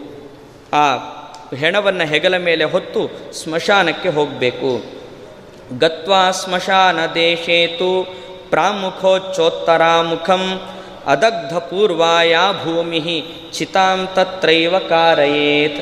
ಸ್ಮಶಾನಕ್ಕೆ ಹೋಗಿ ಚಿತೆಯನ್ನು ಹೇಗೆ ನಿರ್ಮಾಣ ಮಾಡಬೇಕು ಅಂದರೆ ಪೂರ್ವಕ್ಕೆ ಮುಖ ಮಾಡಬೇಕು ಅಥವಾ ಉತ್ತರಕ್ಕೆ ಮುಖ ಮಾಡಬೇಕು. ಹಾಗೆ ಚಿತೆಯನ್ನು ನಿರ್ಮಾಣ ಮಾಡಬೇಕು. ಆ ಭೂಮಿಯಲ್ಲಿ ಹಿಂದೆ ಸುಟ್ಟಿರಬಾರ್ದು, ಬೇರೆ ಯಾರನ್ನು ಕೂಡ. ಅದಗ್ಧ ಪೂರ್ವ ಆಗಿರಬೇಕು ಆ ಭೂಮಿಯಲ್ಲಿ ಚಿತೆಯನ್ನು ನಿರ್ಮಾಣ ಮಾಡಬೇಕು. ಆ ಚಿತೆ ನಿರ್ಮಾಣ ಮಾಡಬೇಕಾದ್ರೆ ಕಟ್ಟಿಗೆ ಯಾವುದು ಅಂದರೆ ಶ್ರೀಖಂಡ, ಗಂಧದ ತುಂಡಾಗಿರಬೇಕು. ಈಗ ಅದು ಸಿಗೋದೇ ಇಲ್ಲ. ಅಯೋಗ್ಯರಿಗೆ ಸಿಗೋದು ಗಂಧದ ತುಂಡು. ಆಯಿತಾ? ಆದ್ದರಿಂದಾಗಿ ಗಂಧದ ತುಂಡಿನಿಂದ ಮಾಡಬೇಕು, ಇಲ್ಲ ತುಳಸಿ ಕಾಷ್ಟದಿಂದ ಅಥವಾ ಪಾಲಾಶ. ಪಾಲಾಶ ಅಂತಂದರೆ ಮುತ್ತುಗದ ಮರದ ಕಟ್ಟಿಗೆಯಿಂದ ಆ ಚಿತೆಯನ್ನು ನಿರ್ಮಾಣ ಮಾಡಿರಬೇಕು. ಆಮೇಲೆ ಅವಾಗ ಏನಾಗ್ತಾ ಇರುತ್ತೆ ಅಂತಂದರೆ ಪೂರ್ತಿ ಇಂದ್ರಿಯಗಳೆಲ್ಲ ಉಪರತ ಆಗಿಬಿಟ್ಟಿರುತ್ತೆ ಅಲ್ಲಿ ಜೀವ ಒದ್ದಾಡ್ತಾ ಇರ್ತಾನೆ, ತನ್ನ ದೇಹವನ್ನು ನೋಡುತ್ತಾ ದುಃಖ ಪಡ್ತಾ ಇರ್ತಾನೆ. ಯಮದೂತರು ಅವನನ್ನು ಎಳಿತಾ ಇರ್ತಾರೆ, ಅವನು ಜೋರಾಗಿ ಅಳ್ತಾ ಇರ್ತಾನೆ. ಜೊತೆಗೆ ತನ್ನ ಬಂಧುಗಳನ್ನು, ತನ್ನ ಮಕ್ಕಳನ್ನು ನೋಡ್ತಾ ಇರ್ತಾನೆ. ಅವಾಗ ಅವನಿಗೆ ಈ ಬಾಯಿಯಲ್ಲಿ ಗಾಳಿ ತುಂಬಿ, ಕಂಠದಲ್ಲಿ ಗಾಳಿ ತುಂಬಿ ಅವನಿಗೆ ನೊರೆ ನೊರೆಯಾಗಿ ಜೊಲ್ಲು ಬಾಯಿಂದ ಬರ್ತಾ ಇರುತ್ತೆ. ಸಾಯಬೇಕಾದ್ರೆ ಆವಾಗ ಯಮಕಿಂಕರರು ಅವನನ್ನು ಜೋರಾಗಿ ಹೊಡಿತಾ ಇರ್ತಾರವರು ಒಂದು ವೇಳೆ ಆ ಜೀವಿ ಬಹಳ ಪುಣ್ಯಗಳನ್ನು ಮಾಡಿದರೆ ಸ್ವರ್ಗದಲ್ಲಿ ಸ್ವರ್ ಸ್ವರ್ಗಕ್ಕೆ ಸ್ವರ್ಗಕ್ಕೆ ಕಳಿಸ್ಲಿಕ್ಕೆ ಅಂತ ಅವರೆಲ್ಲರೂ ಕೂಡ ಅವನನ್ನು ಆನಂದದಿಂದ ಸ್ವಾಗತ ಮಾಡ್ತಾರೆ. ಅವನು ಪಾಪಿ ಆಗಿದ್ದರೆ ದುಃಖೇನ ಪಾಪಿನೋ ಯಾಂತಿ ಯಮಮಾರ್ಗೇಸು ದುರ್ಗಮಂ. ಪಾಪಿಯಾಗಿದ್ದರೆ ಅವನನ್ನು ಬಹಳ ಕಷ್ಟವಾದ ದಾರಿಯಿಂದ ಹೋಗುವ ಯಮಲೋಕಕ್ಕೆ ಎಳ್ಕೊಂಡು ಹೋಗ್ತಾರೆ. ಯಮ ಹೇಗಿರ್ತಾನೆ ಆ ಕಾಲದಲ್ಲಿ ಅಂತಂದರೆ, ಯಮಶ್ಚತುರ್ಭುಜೋ ಭೂತ್ವ ಶಂಖಚಕ್ರಗದಾದಿಭೃತ್ ಪುಣ್ಯಕರ್ಮ ರತಾನ್ ಸಮ್ಯಕ್ ಸ್ನೇಹಾನ್ಮಿತ್ರವದಾಚರೇತ್. ಯಮದೇವರು ನಾಲ್ಕು ತೋಳುಗಳನ್ನು ಧಾರಣೆ ಮಾಡಿರ್ತಾರೆ. ಆ ನಾಲ್ಕು ತೋಳುಗಳಲ್ಲಿ ಚಕ್ರ, ಶಂಖ, ಗದ ಮತ್ತು ಕತ್ತಿಯನ್ನು ಹಿಡ್ಕೊಂಡಿರ್ತಾರೆ. ಆ ಪುಣ್ಯಜೀವಿಗಳು ಯಾರಿರ್ತಾರೆ? ಅವರ ಹೆಗಲ ಮೇಲೆ ಕೈ ಹಾಕಿ ಅವರನ್ನು ಸ್ನೇಹದಿಂದ ಮಾತಾಡಿಸ್ತಾ ಸ್ವರ್ಗಕ್ಕೆ ಕರ್ಕೊಂಡೋಗ್ತಾರೆ ಆದರೆ ಪಾಪಿಗಳು ಯಾರಿರ್ತಾರೆ? ಅವರಿಗೆ ಭಯಂಕರಾಕಾರನಾಗಿ ಕಾಣಿಸ್ಕೊಳ್ತಾನೆ. ಆಹೂಯ ಪಾಪಿನ ಸರ್ವಾನ್ ಯಮೋದಂಡೇನ ತರ್ಜಯೇತ್ ಪ್ರಲಯಾಂಬುದ ನಿರ್ಘೋಷೋ ಹೆಂಜನಾದ್ರಿಸಮಪ್ರಭ ಪಾಪಿಗಳನ್ನು ತನ್ನ ದಂಡದಿಂದ ಹೆದರಿಸ್ತಾ ಇರ್ತಾನೆ. ಕಬ್ಬಿಣದ ದಂಡವನ್ನು ಹಿಡಿದಿರ್ತಾನೆ, ಮತ್ತು ಪಾಶವನ್ನು ಹಿಡಿದಿರ್ತಾನೆ, ಹಗ್ಗವನ್ನು. ಅದರಿಂದ ಪಾಪಿಗಳನ್ನು ಹೆದರಿಸ್ತಾ ಇರ್ತಾನೆ.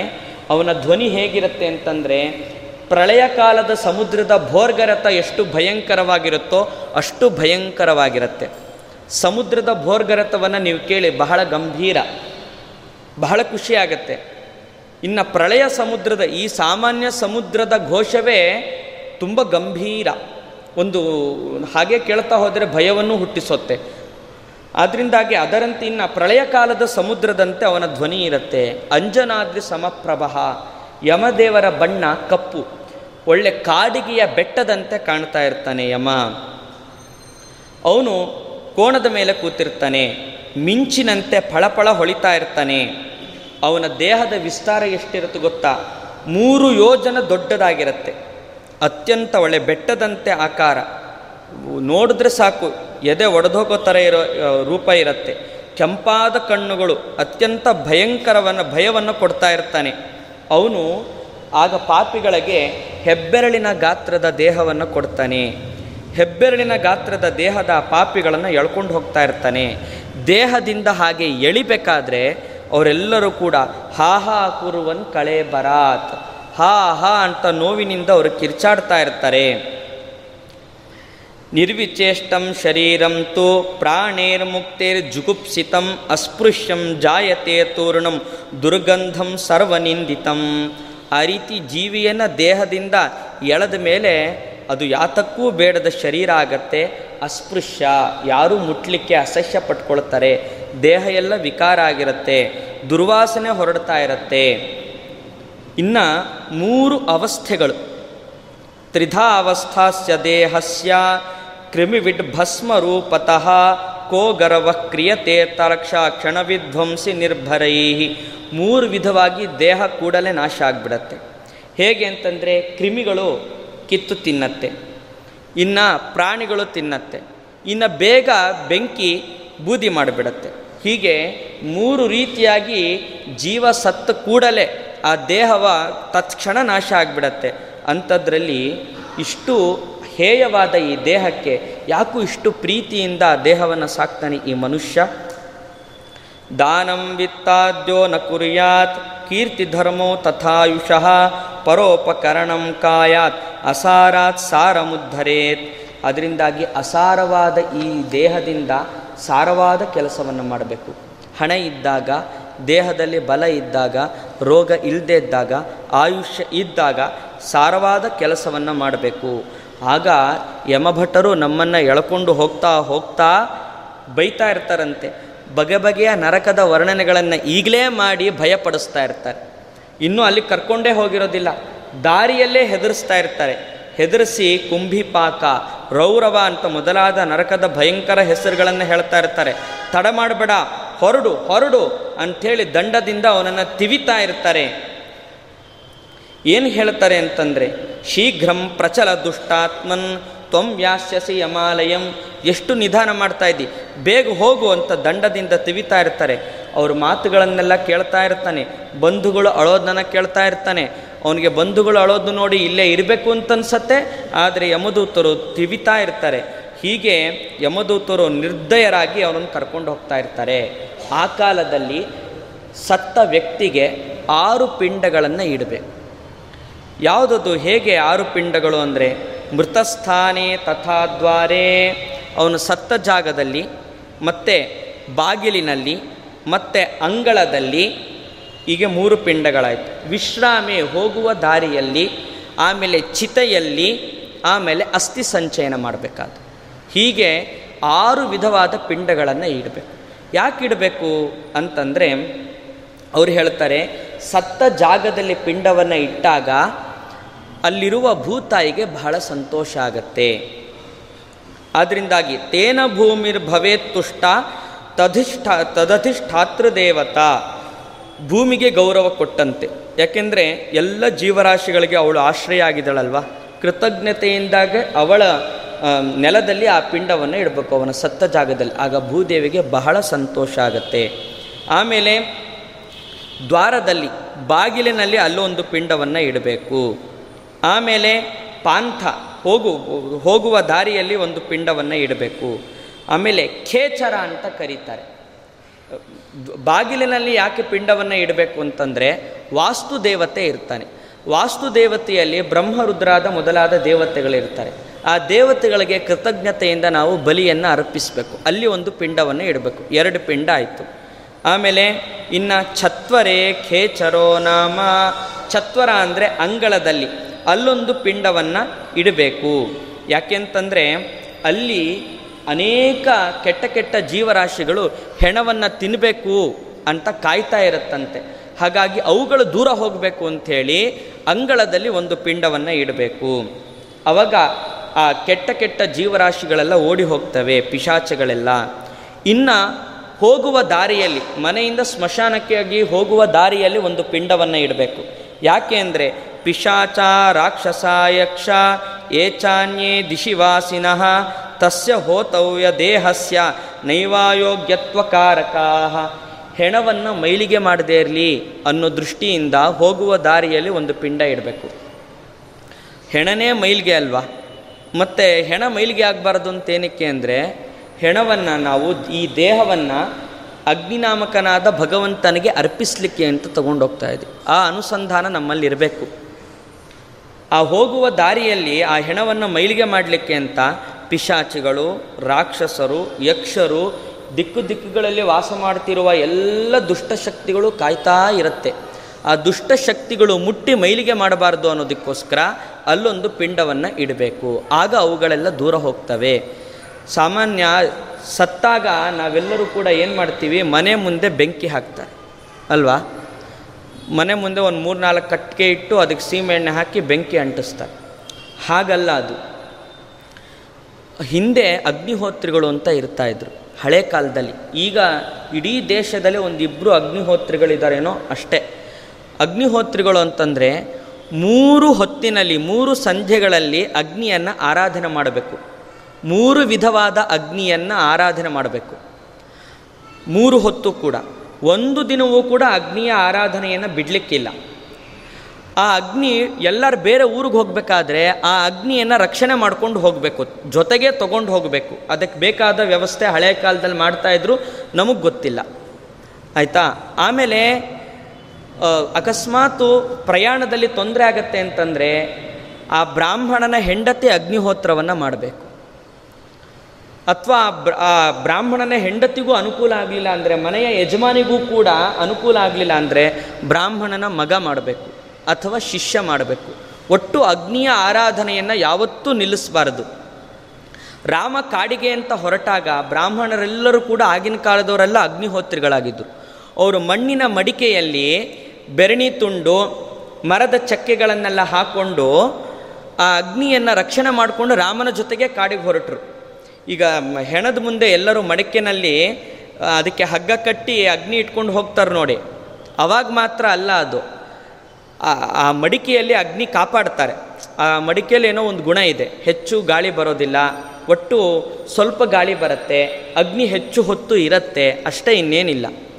ಆ ರೀತಿ ರಾಮ ಕಾಡಿಗೆ ಹೋದಾಗ ಬ್ರಾಹ್ಮಣರೆಲ್ಲರೂ ಕೂಡ ಮಡಿಕೆಯಲ್ಲಿ ಅಗ್ನಿಯನ್ನು ರಕ್ಷಣೆ ಮಾಡ್ಕೊಂಡು ಹೋದರು. ರಾಮ ಯಾವ ಜಾಗದಲ್ಲಿ ಹೋದರೂ ಕೂಡ ಅಲ್ಲಿ ಎಲ್ಲರೂ ಕೂಡ ಅಗ್ನಿಹೋತ್ರವನ್ನು ಮಾಡ್ತಾಯಿದ್ರು ಸತ್ತಾಗ ಆ ಅಗ್ನಿ ಆರಾಧನೆ ಮಾಡಿರ್ತಾರಲ್ಲ, ಆ ಅಗ್ನಿಯಿಂದ ಹೆಣವನ್ನು ಸುಡಬೇಕು. ಅಗ್ನಿನಾಮಕನಾದ ಭಗವಂತನಿಗೆ ಈ ದೇಹ ಅರ್ಪಿತವಾಗಲಿ ಅಂತ. ನಾವು ಅಗ್ನಿಹೋತ್ರಿಗಳಾಗದೆ ಹೋದರೆ ಅಗ್ನಿಹೋತ್ರಿಗಳು ಯಾರ ಮನೆ, ಯಾರು ಯಾರು ಅಗ್ನಿಹೋತ್ರ ಮಾಡ್ತಿರ್ತಾರೋ ಅವ್ರ ಮನೆಯಿಂದ ಅಗ್ನಿಯನ್ನು ಸಾಲ ತರಬೇಕು. ಅದರಿಂದ ಮನೆ ಮುಂದೆ ಬೆಂಕಿ ಹಾಕೋದಲ್ಲ. ಅದು ಹಾಗೇ ಬಿಟ್ಟೋಗಿದೆ. ಆದರೆ ಈಗ ಯಾರೂ ಕೂಡ, ನಾವೆಲ್ಲರೂ ಯಾರೂ ಕೂಡ ಅಗ್ನಿಹೋತ್ರವನ್ನು ಮಾಡ್ತಾ ಇಲ್ಲ ಅದರಿಂದಾಗಿ ಮನೆ ಮುಂದೆ ಬೆಂಕಿ ಹಾಕಿ ಅದರಿಂದನೇ ತೊಗೊಂಡು ಹೋಗ್ತಾರೆ. ಅದರಿಂದಾಗಿ ಅದು ದೇವರಿಗೆ ಶುದ್ಧವಾಗಿ ಅಗ್ನಿಯಲ್ಲಿ ದೇವರ ಈ ದೇಹವನ್ನು ಸಮರ್ಪಣೆ ಮಾಡಬೇಕು. ಆವಾಗ ಆ ದಾರಿಯಲ್ಲಿ ಯಾವ ಭೂತ ಪ್ರೇತ ಪಿಶಾಚಿಗಳು ಅದನ್ನು ಮುಟ್ಟಿ ಮೈಲಿಗೆ ಮಾಡಬಾರ್ದು ಅನ್ನೋದರ ಅರ್ಥದಿಂದ ದಾರಿಯಲ್ಲಿ ಒಂದು ಪಿಂಡವನ್ನು ಹಾಕಬೇಕು. ಹಾಗಾಗಿ ನಾಲ್ಕು ಪಿಂಡ ಆಯಿತು. ಒಂದು ನೆಲದಲ್ಲಿ, ಸತ್ತ ಜಾಗದಲ್ಲಿ ಭೂಮಿ ತಾಯಿಯ ಪ್ರೀತಿಗಾಗಿ ಒಂದು ಪಿಂಡ. ಇನ್ನೊಂದು ಮನೆ ಬಾಗಿಲಿನಲ್ಲಿ. ಯಾಕೆಂತಂದರೆ ಅಲ್ಲಿ ವಾಸ್ತು ಪುರುಷ ಇರ್ತಾನೆ, ಅವನಲ್ಲಿ ಬ್ರಹ್ಮಾದಿ ದೇವತೆಗಳ ಸನ್ನಿಧಾನ ಇರುತ್ತೆ. ಅಕ್ ಅದಕ್ಕಾಗಿ ಅಲ್ಲೊಂದು ಪಿಂಡ. ಆಮೇಲೆ ಅಂಗಳದಲ್ಲಿ ಒಂದು ಪಿಂಡ. ಯಾಕೆಂದರೆ ಅದನ್ನು ತಿನ್ನಲಿಕ್ಕೆ ಅಂತ ದುಷ್ಟಶಕ್ತಿಗಳು ರಕ್ತವನ್ನು ಕುಡಿಯೋಕ್ಕೆ ಪಿಶಾಚಿಗಳ ಕಾಯ್ತಿರ್ತವೆ. ಅದರಿಂದ ಅವುಗಳು ದೂರ ಹೋಗೋದಕ್ಕೆ ಅಂತ ಹೇಳಿ ಆಮೇಲೆ ನಾಲ್ಕನೇದು ದಾರಿಯ ಮಧ್ಯದಲ್ಲಿ. ಇನ್ನು ಐದನೇದು ಎಲ್ಲಿ ಅಂತಂದರೆ, ಚಿತೆಯಲ್ಲಿ ಪಿಂಡವನ್ನು ಅರ್ಪಿಸಬೇಕು. ಚಿತಾಮೋಕ್ಷ ಪ್ರಭೃತಿ ಚ ಪ್ರೇತತ್ವಂ ಉಪಜಾಯತೆ ಚಿತಾಯಾಂ ಸಾಧಕಂ ನಾಮ ವದಂತ್ಯೇಕೆ ಖಗೇಶ್ವರ. ಚಿತೆಯಲ್ಲಿ ಪಿಂಡವನ್ನು ಅರ್ಪಿಸೋ ತನಕ ಅವನಿಗೆ ಪ್ರೇತ ಹಾಗೇ ಇರುತ್ತೆ. ಪ್ರೇತ ಶರೀರ ಅವನು, ಅವನ ಪ್ರೇತ ಅಂತಲೇ ಸಂಬೋಧನೆ ಮಾಡಬೇಕು. ಪ್ರೇತ ಶರೀರವೇ ಇರುತ್ತೆ. ಚಿತ್, ಚಿತೆಯಲ್ಲಿ ದೇಹವನ್ನು ದೇವರಿಗೆ ಅರ್ಪಿಸಿ ಅದನ್ನು ಸುಡೋ ತನಕ ಪ್ರೇತವೇ ಆಗಿರ್ತಾನೆ ಅವನು. ಅವನಿಗೆ ಮುಕ್ತಿ ಇರೋದಿಲ್ಲ. ಹಾಗಾಗಿ ಚಿತೆಯಲ್ಲಿ ಸುಡಬೇಕು. ಎಷ್ಟೋ ಜನ ಅದಕ್ಕೆ ಸೀಮೆ ಎಣ್ಣೆ ಸುರಿದು ಬಿಡ್ತಾರೆ, ಸರಿಯಾಗಿ ಹತ್ತತಿಲ್ಲ ಅಂತ. ಸೀಮೆ ಎಣ್ಣೆ ಹಾಕದೆ ಹೋದರೆ ಒಳ್ಳೆಯದು ಅಲ್ಲ, ಕೆಲವರು ನಾನು ಚಿಕ್ಕವನಿದ್ದಾಗ ನೋಡಿದ್ದೆ, ಅದೀಗ ಮತ್ತೆ ಇದು ಓದ್ತಿರ್ಬೇಕಾದ್ರೆ ಕುಟುಕ್ತಾ ಇತ್ತು, ನೋಡಿದೆ. ಅದರಿಂದಾಗಿ ಆ ಚಿತೆಯಲ್ಲಿ ಇರುವ, ಇಡುವ ಪಿಂಡಕ್ಕೆ ಸಾಧಕ ಅಂತ ಕರೀತಾರೆ. ಅಲ್ಲೊಂದು ಪಿಂಡವನ್ನು ಸಮರ್ಪಣೆ ಮಾಡಬೇಕು. ಆಮೇಲೆ ಈ ರೀತಿಯಾಗಿ ಐದು ಪಿಂಡಗಳನ್ನು ಸಮರ್ಪಣೆ ಮಾಡಿ ಆಯಿತು ಆಮೇಲೆ ನಾಲ್ಕನೇ ಪಿಂಡವನ್ನು ಯಾವಾಗ ಅಂತ, ಆರನೇ ಪಿಂಡವನ್ನು ಯಾವಾಗ ಅಂತಂದರೆ ಅಸ್ಥಿ ಸಂಚಯನ ಮಾಡಬೇಕಾದ್ರೆ ಅವಾಗ ಅಲ್ಲಿ ಆರನೇ ಪಿಂಡವನ್ನು ಹಾಕಬೇಕು. ಆಗ ಮಗ ಇರ್ತಾನಲ್ಲ, ಅವನು ಅಳಬೇಕಂತೆ. ಅತ್ತಾಗ ಸತ್ತ ವ್ಯಕ್ತಿಗೆ ಸುಖ ಆಗತ್ತೆ. ಅಂದರೆ ನಿಜವಾಗೂ ಮನಸ್ಸಿನಿಂದ ಅಳಬೇಕು, ಬಹಳ ಪ್ರೀತಿಯಿಂದ ಅಳಬೇಕು, ತೋರಿಕೆಗಾಗಿ ಅಳೋ, ಅಳಬಾರದು. ಕೆಲವರು ಕೃಷ್ಣ ಹೇಳ್ತಾನೆ ಇನ್ನು ಕೆಲವರು ಮೂರು ಪಿಂಡಗಳನ್ನು ಅರ್ಪಣೆ ಮಾಡ್ತಾರೆ ಅಂತ ಕೃಷ್ಣ ಹೇಳ್ತಾನೆ. ಯಾವಾಗ ಅಂತಂದರೆ ಭೂಮಿಯಲ್ಲಿ, ಆಮೇಲೆ ಮನೆಯ ಬಾಗಿಲಿನಲ್ಲಿ, ಆಮೇಲೆ ಚಿತೆಯಲ್ಲಿ ಅಂತ ಕೆಲವರು ಮೂರು ಪಿಂಡಗಳನ್ನು ಹಾಕ್ತಾರೆ. ಆಮೇಲೆ ಅಸ್ಥಿ ಸಂಚಯನ ಆದ ನಂತರ ಯಾರು ಕೂಡ ಅಳಬಾರದು. ಅಸ್ಥಿ ಸಂಚಯನ ಆದಮೇಲೆ ಯಾರು ಕೂಡ ಅಳಬಾರದು. ಆ ಪಿಂಡ ಪ್ರದಾನ ಆದಮೇಲೆ. ಅತ್ರೆ ಅವರ ಕಫ ಹಾಗೂ ಕಣ್ಣೀರಿನನ್ನು, ಕಣ್ಣೀರನ್ನೇ ಅವನು ತಿನ್ನಬೇಕಾಗತ್ತೆ ಮೃತ ವ್ಯಕ್ತಿ. ಅವನು ಅನಿವಾರ್ಯದಿಂದಾಗಿ ಅದನ್ನು ತಿನ್ನಬೇಕಾಗತ್ತೆ ಅದರಿಂದಾಗಿ ನೀವು ಅಳೋದಿದ್ದರೆ ಅದರ ಮೊದಲು ಅತ್ತು ಮುಗಿಸ್ಬಿಡಿ. ಪ್ರೀತಿಯಿಂದ ಅದು ಕೂಡ ತೋರಿಕೆಗಾಗಿ ಅಳಬಾರದು. ಸಮೃದ್ಧ ಆಮೇಲೆ ಚಿತೆಯನ್ನು ಹೇಗೆ ನಿರ್ಮಾಣ ಮಾಡಬೇಕು ಅನ್ನೋದನ್ನು ಕೂಡ ಕೃಷ್ಣ ಹೇಳುತ್ತಾನೆ ಸಮೃದ್ಧ ಚೋಪಲಿಪ್ಯಾಥ ಉಲ್ಲಿಕ್ಷೋ ಧೃತ್ಯ ವೇದಿಕಾಂ ಅಭ್ಯುಕ್ಷೀಯ ಸಮಾಧಾಯ ವಹ್ನಿಂ ತತ್ರ ವಿಧಾನತಃ. ಅಲ್ಲೂ ಕೂಡ ಸಗಣಿಯಿಂದ ಸಿಂಪಡಿಸಿ ಜಾಗವನ್ನು ಭೂವ, ಭೂಮಿಯನ್ನು ಶುದ್ಧ ಮಾಡಬೇಕು. ನೀರಿನಿಂದ ಮಂತ್ರವನ್ನು ಹೇಳ್ತಾ ಪ್ರೋಕ್ಷಣೆ ಮಾಡಬೇಕು. ಆಮೇಲೆ ಅಲ್ಲೂ ಕೂಡ ಅಕಾರಾದಿ ವರ್ಣಗಳನ್ನು ಬರಿಬೇಕು, ಮಂಡಲವನ್ನು ಹಾಕಬೇಕು. ಆಮೇಲೆ ಅದರ ಮೇಲೆ ಚಿತೆಯನ್ನು ಆರೋಪ ಮಾಡಬೇಕು. ಆಮೇಲೆ ಹೂವು ಮತ್ತು ಅಕ್ಷತೆಗಳಿಂದ ಅದನ್ನು ಪೂಜಿಸಬೇಕು. ಅಲ್ಲಿ ಇಡುವ ಅಗ್ನಿಗೆ ಏನಂತ ಹೆಸರು ಅಂದರೆ ಕ್ರವ್ಯಾದ ಅಂತ ಹೆಸರು. ಅಲ್ಲಿ ಕ್ರವ್ಯಾದ ಎಂಬ ಹೆಸರಿನ ಅಗ್ನಿಯನ್ನು ನಾವು ಆರಾಧನೆ ಮಾಡಬೇಕು. ಆರಾಧನೆ ಮಾಡಬೇಕಾದ್ರೆ ಹೇಳಬೇಕು, ಪ್ರಾಣದೇವನಿಂದ ಜನಿಸಿದವೋ ಅಗ್ನಿಯೇ, ಈ ಜೀವನನ್ನು ಒಳ್ಳೆಯ ಲೋಕಕ್ಕೆ ಸೇರಿಸು ಅಂತ ಕ್ರವ್ಯಾದ ಎಂಬ ಅಗ್ನಿಯನ್ನು ಈ ರೀತಿಯಾಗಿ ಪ್ರಾರ್ಥನೆ ಮಾಡಬೇಕು. ಆಮೇಲೆ ಆ ದೇಹ ಅರ್ಧ ಸುಟ್ಟ ನಂತರ ತುಪ್ಪದಿಂದ ಆಹುತಿಯನ್ನು ಹಾಕಬೇಕು, ಮಧ್ಯದಲ್ಲಿ. ಹೇಗೆ ಏನಂತ ಹೇಳಿ ಹಾಕಬೇಕು ಅಂದರೆ, ಯಮಾಯ ಚಾಂತಕಾಯೇತಿ ಮೃತ್ಯವೇ ಬ್ರಹ್ಮಣೆ ತಥಾ ಜಾತವೇದೋ ಮುಖೇ ದೇಯ ಹೇಕಾ ಪ್ರೇತ ಮುಖೇ ತಥಾ. ಯಮನಿಗಾಗಿ ಹಾಗೂ ಅಂತಕಾಯನಿಗಾಗಿ, ಮೃತ್ಯುವಿಗಾಗಿ, ಬ್ರಹ್ಮಣಿಗಾಗಿ, ಅಂದರೆ ದೇವರಿಗಾಗಿ ಹಾಗೂ ಅಗ್ನಿಗಾಗಿ ಈ ನನ್ನ ಹವಿಸ್ಸು ಇರಲಿ. ಕೊನೆಯದು ಹವಿಸ್ಸು ಅಂತಂದರೆ ಈ ಸತ್ತ ವ್ಯಕ್ತಿಗೆ ಇರಲಿ ಅಂಥೇಳಿ ಆ ಹೆಣದ ಬಾಯಲ್ಲಿ ತುಪ್ಪದ ಆಹುತಿಯನ್ನು ಕೊಡಬೇಕು. ಅದರಿಂದಾಗಿ ಮತ್ತೆ ಅಗ್ನಿಗೆ ಆರಾಧ, ಮತ್ತೆ ಅಗ್ನಿಯಲ್ಲಿ ಪ್ರಾರ್ಥನೆ ಮಾಡಿಕೊಳ್ಬೇಕು. ಈ ಸತ್ತ ಜೀವಿ ತನ್ನ ಒಳ್ಳೆಯ ಯಜ್ಞ ಕರ್ಮದಿಂದಾಗಿ ನಿನ್ನನ್ನು ಸೃಷ್ಟಿ ಮಾಡಿದ್ದಾನೆ ಸೃಷ್ಟಿ ಮಾಡಿದ್ದಾನೆ ಅಂದರೆ ವೈದಿಕ ಕರ್ಮವನ್ನು ಮಾಡಿದ್ದಾನೆ ಹೋಮ ಮಾಡಿದ್ದಾನೆ ಬದುಕಿದ್ದಾಗಿ. ಹಾಗಾಗಿ ಈ ಸತ್ತ ವ್ಯಕ್ತಿಯಿಂದ, ವ್ಯಕ್ತಿಯ ಒಳ್ಳೆಯ ಕರ್ಮದಿಂದ ನೀನು ಹುಟ್ಟಿದ್ದೆ. ಆದ್ದರಿಂದಾಗಿ ಇವನನ್ನು ಮತ್ತೆ ಹುಟ್ಟಿಸು. ಇನ್ನೊಂದು ಒಳ್ಳೆಯ ದೇಹವನ್ನು ಇವನಿಗೆ ಕೊಡು. ಸಾಧನೆ ಮಾಡುವ ದೇಹವನ್ನು ಕೊಡು. ಒಳ್ಳೆಯ ನೀಚ ಯೋನಿಯಲ್ಲಿ ಹಾಕಬೇಡ. ಒಳ್ಳೆಯ ಯೋನಿಯಲ್ಲಿ ಇವನನ್ನು ಹುಟ್ಟಿಸು ಅಂತ ಪ್ರಾರ್ಥನೆ ಮಾಡಿ ತುಪ್ಪದ ಆಹುತಿಯನ್ನು ಕೊಡಬೇಕು. ಆಮೇಲೆ ದದ್ಯಾದನಂತರಂ ಕಾರ್ಯಂ ಪುತ್ರೇ ಸ್ನಾನಂ ಸಚೇಲಕಂ. ತಿಲೋದಕಂ ತಥೋದ್ಯ ದದ್ಯಾನ್ ನಾಮಗೋತ್ರೇಣ ಚಾಶ್ಮನಿ. ಸ ಆಮೇಲೆ ತಿಲೋದಕ, ಎಳ್ಳು ಮತ್ತು ನೀರಿನಿಂದಾಗಿ ಅವನಿಗೆ ಅರ್ಘ್ಯವನ್ನೇ ಬಿಡಬೇಕು. ಸುಟ್ಟ ನಂತರ ಸಚೇಲ ಬಟ್ಟೆಯ ಸಹಿತವಾಗಿ ಮಕ್ಕಳು ಸ್ನಾನ ಮಾಡಬೇಕು. ಆಮೇಲೆ ಕೇವಲ ನಾಮ ಮತ್ತು ಗೋತ್ರವನ್ನು ಮಾತ್ರ ಹೇಳಬೇಕು, ಮಂತ್ರವನ್ನು ಹೇಳಬಾರ್ದು. ಮಂತ್ರವನ್ನು ಹೇಳಿ ತಿಲೋದಕವನ್ನು ಕೊಡಬಾರ್ದು. ಹೆಸರನ್ನು ಹೇಳಬೇಕು, ಗೋತ್ರವನ್ನು ನೆನಪು ಮಾಡಿಕೊಳ್ಬೇಕು, ತಿಲತರ್ಪಣವನ್ನು ಕೊಡಬೇಕು. ಆಮೇಲೆ ಎಲ್ಲರೂ ಕೂಡ ತಥೋ ಜಾನಪದೈ ಸರ್ವೈ ದಾತವ್ಯ ಕರತಾಡಿನಿ ವಿಷ್ಣು ವಿಷ್ಣು ರೀತಿ ಬ್ರೂಯಾತ್ ಗುಣೈ ಪ್ರೇತಂ ಉದೀರಯೇತ್. ಅಲ್ಲಿ ನೆರೆದ ಎಲ್ಲ ಬಂಧು ಬಾಂಧವರು ಕೂಡ ಗೆಳೆಯರೆಲ್ಲರೂ ಕೂಡ ಜೋರಾಗಿ ಚಪ್ಪಾಳೆಯನ್ನು ತಟ್ಟುತ್ತಾ ವಿಷ್ಣು ವಿಷ್ಣು ವಿಷ್ಣು ಅಂತ ಕೂಗಬೇಕು. ಆಗ ಸತ್ತ ಜೀವಕ್ಕೆ ಒಳ್ಳೆಯದಾಗತ್ತೆ ಆಮೇಲೆ ಎಲ್ಲರೂ ಕೂಡ ಮನೆಗೆ ಮರಳಿ ಬರಬೇಕು. ಮನೆಗೆ ಮರಳಿ ಬಂದು ದ್ವಾರಸ್ಯ ದಕ್ಷಿಣೆ ಭಾಗೆ ಗೋಮಯಂ ಗೌರ್, ಗೌ, ಗೌರಸರ್ಷಪಾನ್, ನಿಧಾಯ ವರುಣಂ ದೇವಂ ಅಂತರ್ಧಾಯ ಸ್ವವೇಶ್ಮನಿ ಎಲ್ಲರೂ ಕೂಡ ಮನೆಗೆ ಬಂದು ಮನೆಯ ಬಲಭಾಗದಲ್ಲಿ ಬಾಗಿಲಿನ ಹತ್ರ ಅಲ್ಲಿ ಸಗಣಿಯನ್ನು ಮತ್ತು ಮತ್ತೆ ಅಲ್ಲಿ ನೀರಿನಿಂದಾಗಿ, ನೀರನ್ನು ಆ ಭಾಗದಲ್ಲಿ ಚೆಲ್ಲಿ ವರುಣ ದೇವರನ್ನು ಧ್ಯಾನ ಮಾಡಿ ಅವರು ಪ್ರವೇಶ ಮಾಡಬೇಕು. ಜೊತೆಗೆ ಬೇವಿನ ಎಲೆಯನ್ನು ತಿನ್ನಬೇಕು ಬೇವಿನ ಎಲೆಯನ್ನು ತಿಂದು ತುಪ್ಪವನ್ನು ಕುಡಿದು ಮನೆ ಒಳಗಡೆ ಬರಬೇಕು. ಕೇಚಿದ್ದುಗ್ಧೇನ ಸಿಂಚಂತಿ ಚಿತಾಸ್ಥಾನಂ ಖಗೇಶ್ವರ ಅಶ್ರುಪಾತಂ ನ ದತ್ವಾಚಾ ಥಜಲಾಂಜಲಿಂ ಗರುಡ ಕೆಲವ್ರು ಏನು ಮಾಡ್ತಾರೆ ಅಂದರೆ ಚಿತೆಯನ್ನು ಹಾಲಿನ, ಚಿತೆ ಇರುತ್ತಲ್ಲ, ಸುಟ್ಟಾದ್ಮೇಲೆ ಹಾಲಿನಿಂದ ಅದನ್ನು ಚುಮುಕಿಸುತ್ತಾರೆ. ಚುಮುಕಿಸಿ ಮತ್ತೆ ಅಳಬಾರದು. ಅಲ್ಲೇ ನೀರಿನಿಂದಾಗಿ ಅವರು ಅರ್ಘ್ಯವನ್ನು ಬಿಟ್ಟು ಬರಬೇಕು. ದುಗ್ಧಂ ಚಂ ಮೃನ್ಮಯೇ ಪಾತ್ರೆ, ತೋಯಂ ದದ್ಯಾ ದಿನತ್ರಯಂ, ಸೂರ್ಯಸ್ತಮಾಗತೆ ತಾರ್ಕ್ಷ, ವಲಭ್ಯಾಂ ಚತ್ವರೆ ತಥಾ. ಸತ್ತ ನಂತರ ಮೂರು ದಿನವೂ ಕೂಡ ಸಾಯಂಕಾಲ ಅಂಗಳದ ಕೆಳಗಡೆ ಅವರು ನೀರನ್ನು ಮಣ್ಣಿನ ಪಾತ್ರೆಯಲ್ಲಿ ನೀರನ್ನು ಇಡಬೇಕು, ದೀಪವನ್ನು ಇಡಬೇಕು. ಬದ್ಧ ಸಂ, ಸಾಯಂಕಾಲ, ಬೆಳಗ್ಗೆ ಅಲ್ಲ, ಬೆಳೆ, ಸಾಯಂಕಾಲ ನೀರನ್ನೇ ಇಡಬೇಕು. ಬದ್ಧ ಸಮ್ಮೂಢ ಹೃದಯೋ ದೇಹಮಿಚ್ಛನ್ ಕೃತಾನುಗಃ, ಸ್ಮಶಾನಂ ಚತ್ವರಂ ಗೇಹಂ ವೀಕ್ಷಮ್ಯಾಂ ಮೇಸನೀಯತೆ ಯಾಕೆಂದರೆ, ಅವನು ಸತ್ತ ಜೀವಿ ಇರ್ತಾನಲ್ಲ ಮನೆಯನ್ನು ನೋಡ್ತಾ ಇರ್ತಾನೆ, ಅಂಗಳವನ್ನು ನೋಡ್ತಾ ಇರ್ತಾನೆ, ಸ್ಮಶಾನವನ್ನು ನೋಡ್ತಾ ಇರ್ತಾನೆ.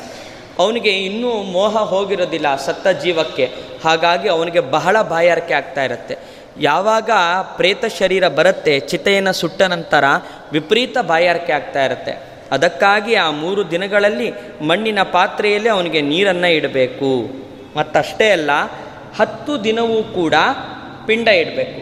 ಜೊತೆಗೆ ಅವರು ನೀರನ್ನು, ನೀರಿನಿಂದಾಗಿ ಅರ್ಘ್ಯ ಕೊಡಬೇಕು, ತಿಲಾಂಜಲಿ ಕೊಡಬೇಕು.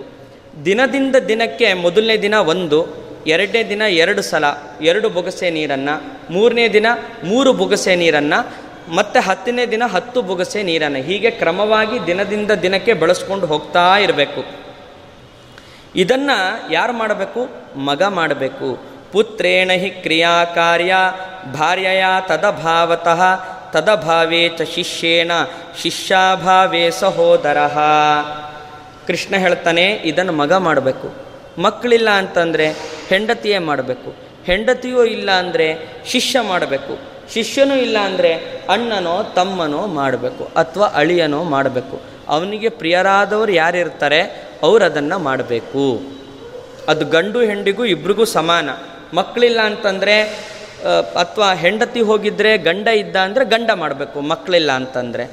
ಇಲ್ಲ ಗಂಡನೂ ಇಲ್ಲ ಅಂತಂದರೆ ಸ್ನೇಹಿತರೋ ಅಥವಾ ಅಳಿಯನೋ ಅಥವಾ ಯಾರು ಒಬ್ಬರು ಜವಾಬ್ದಾರಿ ತಗೊಂಡು ಮಾಡಬೇಕಾಗತ್ತೆ. ಅದನ್ನು ಸ್ಮಶಾನೆ ಚಾನ್ಯತೀರ್ಥೇವ ಜಲಂ ಪಿಂಡಂ ಚದಾಪಯೇತ್ ಓದನಾನಿ ಚ ಸಕ್ತುಂಶ್ಚ ಶಾಖಮೂಲ್ಯ ಫಲಾದಿವ.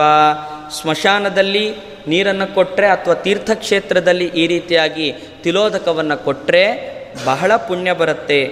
ಸತ್ತ ವ್ಯಕ್ತಿಗೆ ಬಹಳ ಒಳ್ಳೆಯದಾಗತ್ತೆ ಒಂದ ಅನ್ನದಿಂದಲೂ ಪಿಂಡವನ್ನು ಕೊಡ್ಬೋದು. ಅಥವಾ ತರಕಾರಿಗಳಿಂದ ಪಿಂಡವನ್ನು ಕೊಡ್ಬೋದು ಅಥವಾ ಹಣ್ಣಿನಿಂದಾಗಿಯೂ ಪಿಂಡವನ್ನು ಕೊಡ್ಬೋದು. ಆದರೆ ಒಂದು ಎಚ್ಚರಿಕೆ, ಪ್ರಥಮೆ ಅಹನಿ ಎದ್ದದ್ಯಾತ್, ತದ್ದದ್ಯಾತ್ ಉತ್ತರೆ ಅಹನಿ. ಮೊದಲ ದಿನ ಯಾವುದ್ರಲ್ಲಿ ಪಿಂಡ ಕೊಟ್ಟಿರ್ತೀರೋ ಕೊನೆಯ ದಿನ ತನಕ ಅದರಲ್ಲೇ ಪಿಂಡ ಕೊಡಬೇಕು. ಮೊದಲ ದಿನ ನೀವು ಅನ್ನದಲ್ಲಿ ಕೊಟ್ಟಿರ್ತೀರಾ, ಅನ್ನದಲ್ಲಿ ಪಿಂಡವನ್ನು ಹತ್ತು ದಿನ ತನಕ ಅದರಲ್ಲೇ ಮುಂದುವರಿಸಬೇಕು. ತರಕಾರಿಯಲ್ಲಿ ಕೊಟ್ಟಿರ್ತೀರಾ, ತರಕಾರಿಯಲ್ಲೇ ಮುಂದುವರಿಸಬೇಕು. ಹಣ್ಣಿನಲ್ಲಿ ಕೊಟ್ಟಿರ್ತೀರಾ, ಹಣ್ಣಿನಲ್ಲೇ ಮುಂದುವರಿಸ್ಬೇಕು. ಗೆಡ್ಡೆಯಲ್ಲಿ ಕೊಟ್ಟಿರ್ತೀರಾ, ಗೆಡ್ಡೆಯಲ್ಲೇ ಮುಂದುವರಿಸ್ಬೇಕು. ಹಾಗೆ.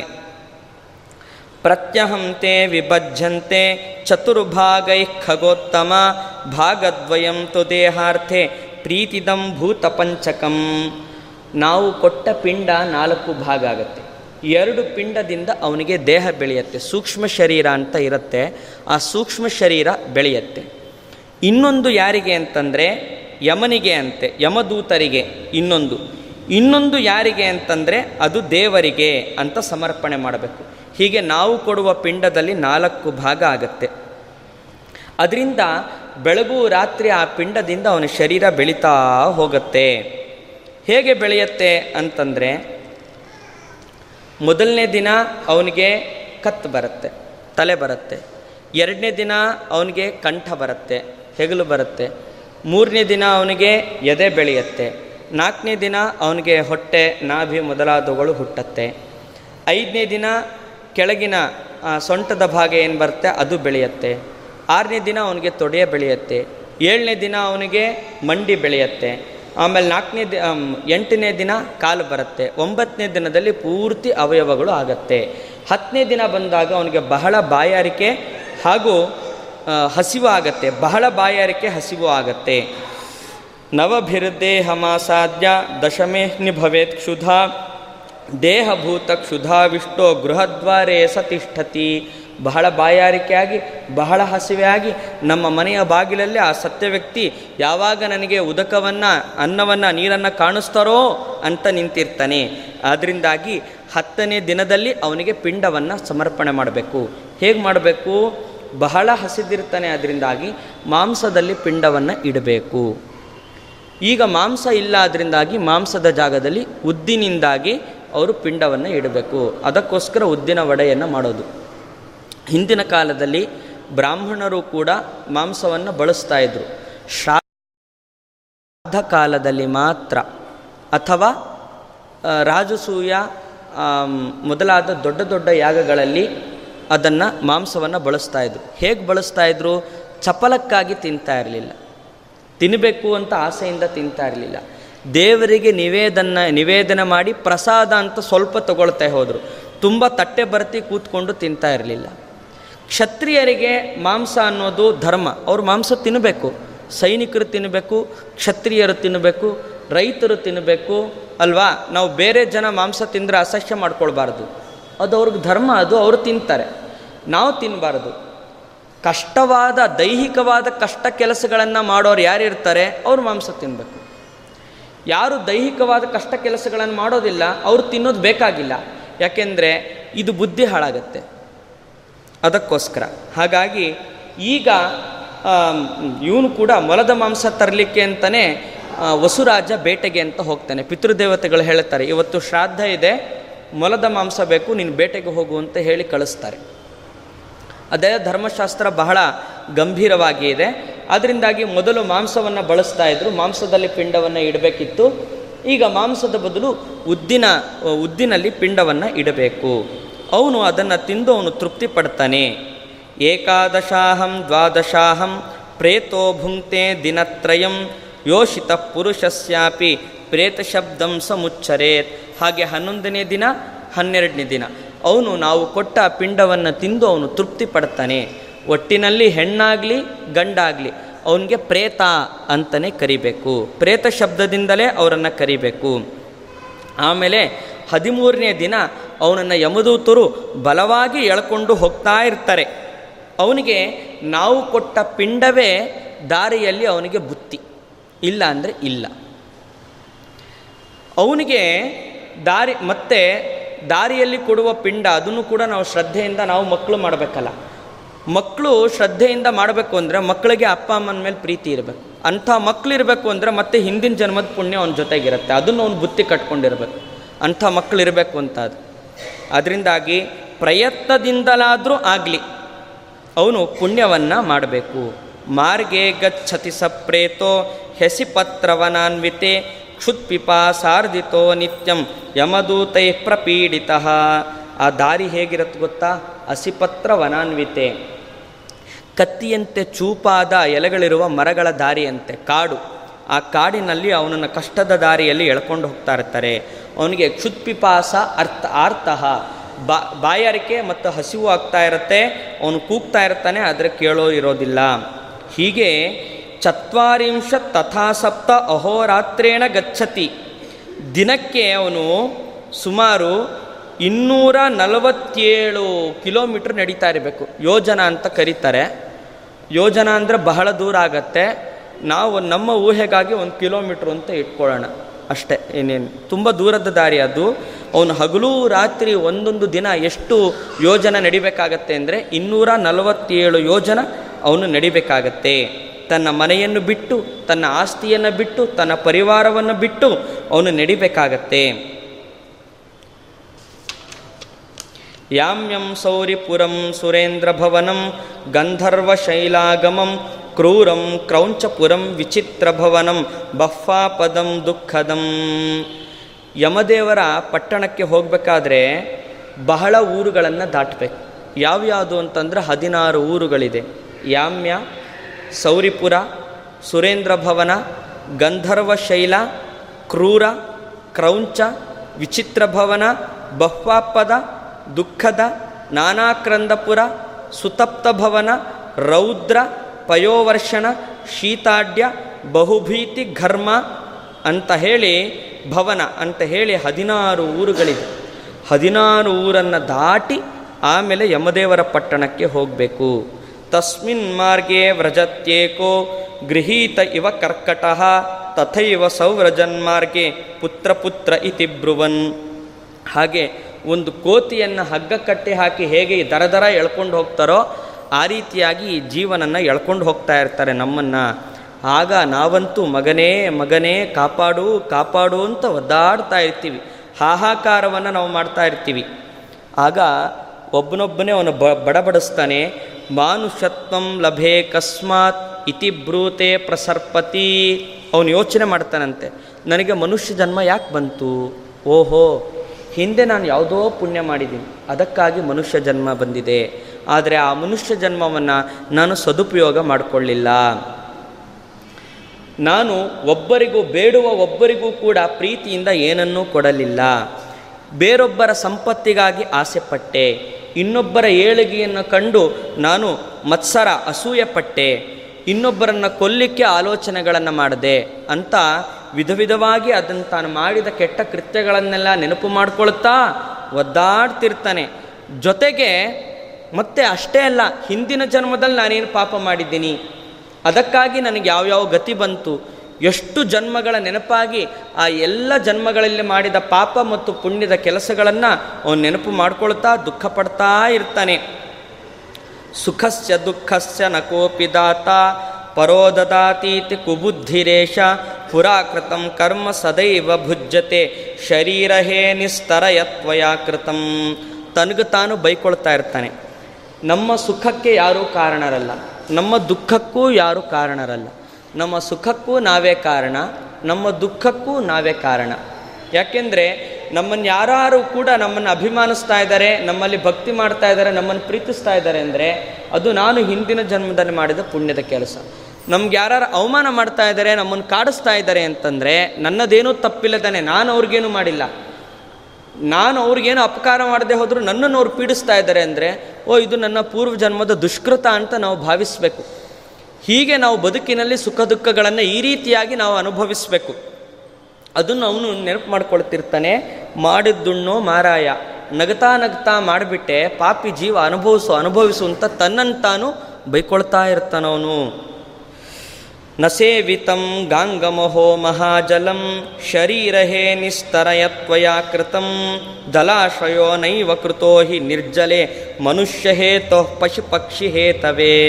ಅಯ್ಯೋ ನಾನು ಎಂದೂ ಗಂಗೆಯ ದೇವರ ಪಾದ ಜಲ ಯಾವುದು, ಗಂಗೆ, ಗಂಗೆಯಲ್ಲಿ ಯಾವತ್ತೂ ಕೂಡ ನಾನು ಸ್ನಾನ ಮಾಡಲಿಲ್ಲ. ಅದರಿಂದಾಗಿ ಮತ್ತೆ ನೀರಿಲ್ಲದ ಜಾಗದಲ್ಲಿ ಬಾವಿಯನ್ನು ತೋಡಿಸ್ಲಿಲ್ಲ, ಕೆರೆಯನ್ನು ತೋಡಿಸ್ಲಿಲ್ಲ, ಮನುಷ್ಯರಿಗಾಗಿ ನಾನು ಯಾವತ್ತೂ ಏನನ್ನು ಕೊಡಲಿಲ್ಲ, ಪಶುಗಳಿಗಾಗಿಯೂ ನಾನು ಏನನ್ನು ಕೊಡಲಿಲ್ಲ, ಪಕ್ಷಿಗಳಿಗಾಗಿಯೂ ನಾನೇನನ್ನು ಕೊಡಲಿಲ್ಲ ಅಂತ. ದೇವರ ಪೂಜೆ ಆದಮೇಲೆ ನಾವು ಭೂತಬಲಿ ಅಂತ ಹೇಳ್ತೀವಿ. ಭೂತ ಅಂತಂದರೆ ಕನ್ನಡದ ದೆವ್ವ ಅಲ್ಲ. ಭೂತ ಅಂದರೆ ಜೀವರಾಶಿಗಳು ಅಂತ. ನಾವೆಲ್ಲ ಜೀವರಾಶಿಗಳಿಗೂ ಕೂಡ ನಾವು ಸುಖ ಪಡಿಸ್ಬೇಕಾಗತ್ತೆ.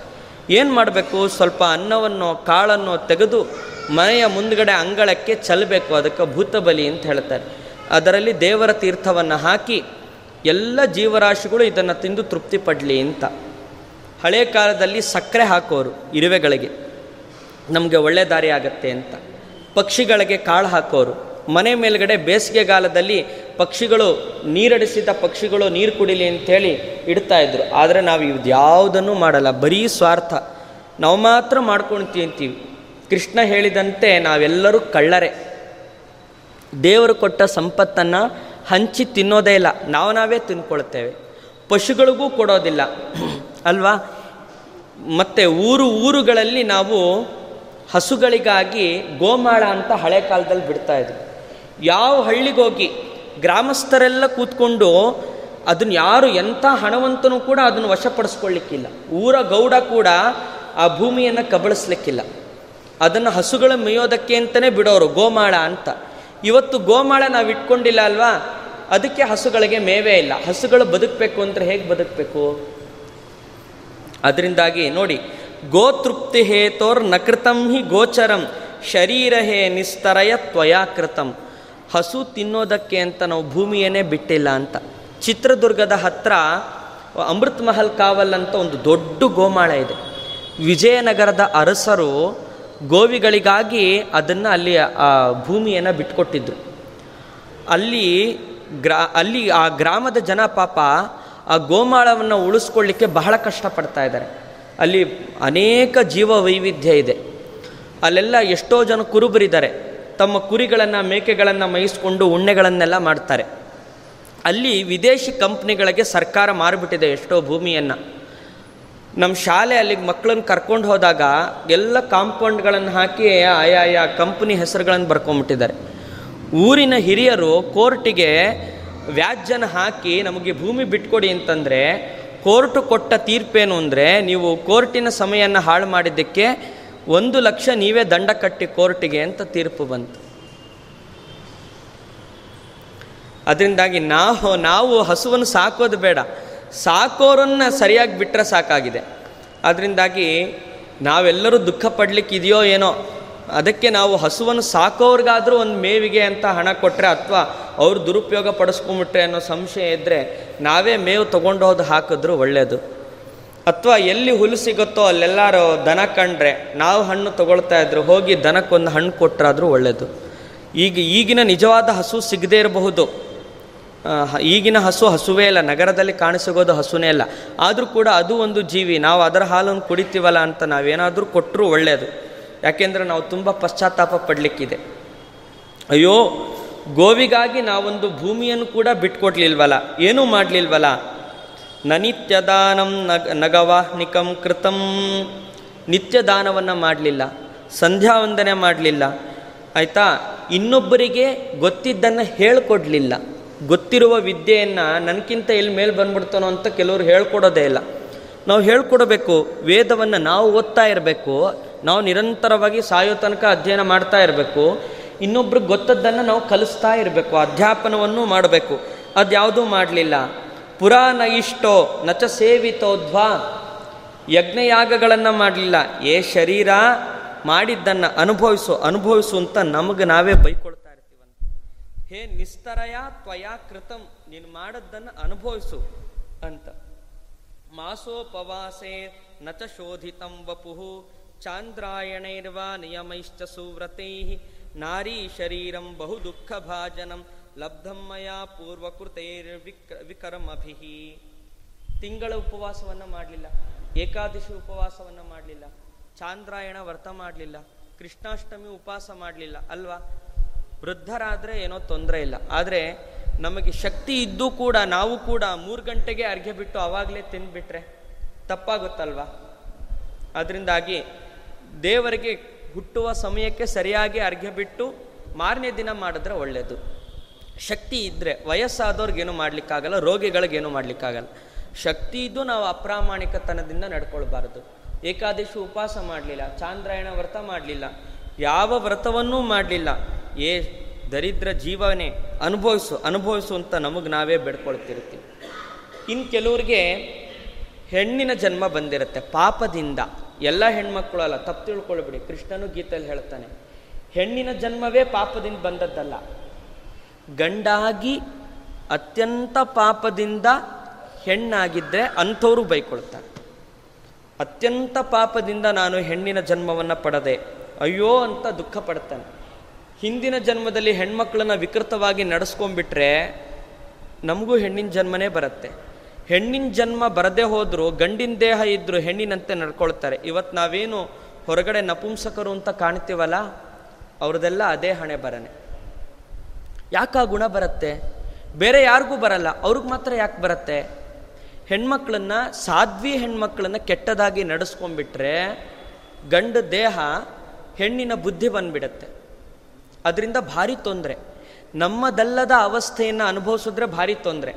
ಅಲ್ವಾ? ಈಗ ನಾಟಕದಲ್ಲಿ ನಮ್ಮದಲ್ಲದ ವೇಷವನ್ನು ಹಾಕೊಂಡ್ರೆ ಎಷ್ಟು ಸುಸ್ತಾಗುತ್ತೆ ಗೊತ್ತಾ? ನಾಟಕ ಆದಮೇಲೆ. ವಿಗ್ ಹಾಕೊಂಡ್ರೆ ತಲೆ ನವೆ ಆಗ್ತಾ ಇರುತ್ತೆ, ಶಕೆ ಆಗ್ತಾ ಇರುತ್ತೆ, ಆಭರಣಗಳನ್ನೆಲ್ಲ ಚುಚ್ಚುತ್ತಾ ಇರುತ್ತೆ, ಆಭರಣಗಳೆಲ್ಲ. ಯಾಕೆಂದ್ರೆ ಯಾವುದೂ ಸಹಜವಾದಲ್ಲ. ನಮ್ಮ ಉಡುಪನ್ನು ನಾವು ತೊಟ್ಟರೆ ನಮ್ಮ ಆಭರಣವನ್ನು ನಾವು ತೊಟ್ಟರೆ ನಮಗೇನು ಆಗೋದಿಲ್ಲ. ವಿಗ್ ಎಲ್ಲ ಹಾಕೊಂಡ್ರೆ ಭಾರ ಆಗ್ತಾ ಇರುತ್ತೆ, ಅಲ್ವಾ? ಅದೇ ಸಹಜವಾಗಿ ದಿನಾಗಲೂ ಹೆಣ್ಮಕ್ಳು ಇಷ್ಟು ಉದ್ದ ಕೂದಲು ಬಿಟ್ಟರೆ ಅವ್ರಿಗೇನು ಭಾರ ಆಗೋದಿಲ್ಲ. ನಾಟಕದಲ್ಲಿ ಒಬ್ಬ ಗಂಡು ತನ್ನದಲ್ಲದ ವೇಷವನ್ನು ಹಾಕೊಂಡ್ರೆ ತುಂಬ ಕಷ್ಟಪಡ್ತಾನೆ.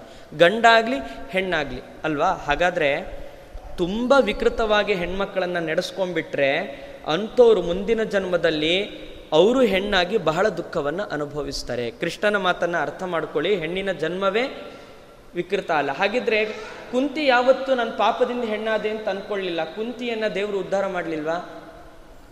ಅಷ್ಟೇ ಯಾಕೆ? ಒಬ್ಬಳು ವೇಶ್ಯೆ ಪಿಂಗಳೆ, ದೇವರು ಅವಳನ್ನು ಉದ್ಧಾರ ಮಾಡಲಿಲ್ವಾ? ತ್ರಿವಕ್ರೆಯನ್ನು ಉದ್ಧಾರ ಮಾಡಲಿಲ್ವಾ? ಅವಳು ಹೆಣ್ಣಲ್ವಾ? ಯಶೋದೆ, ದ್ರೌಪದಿ ಅಲ್ವಾ?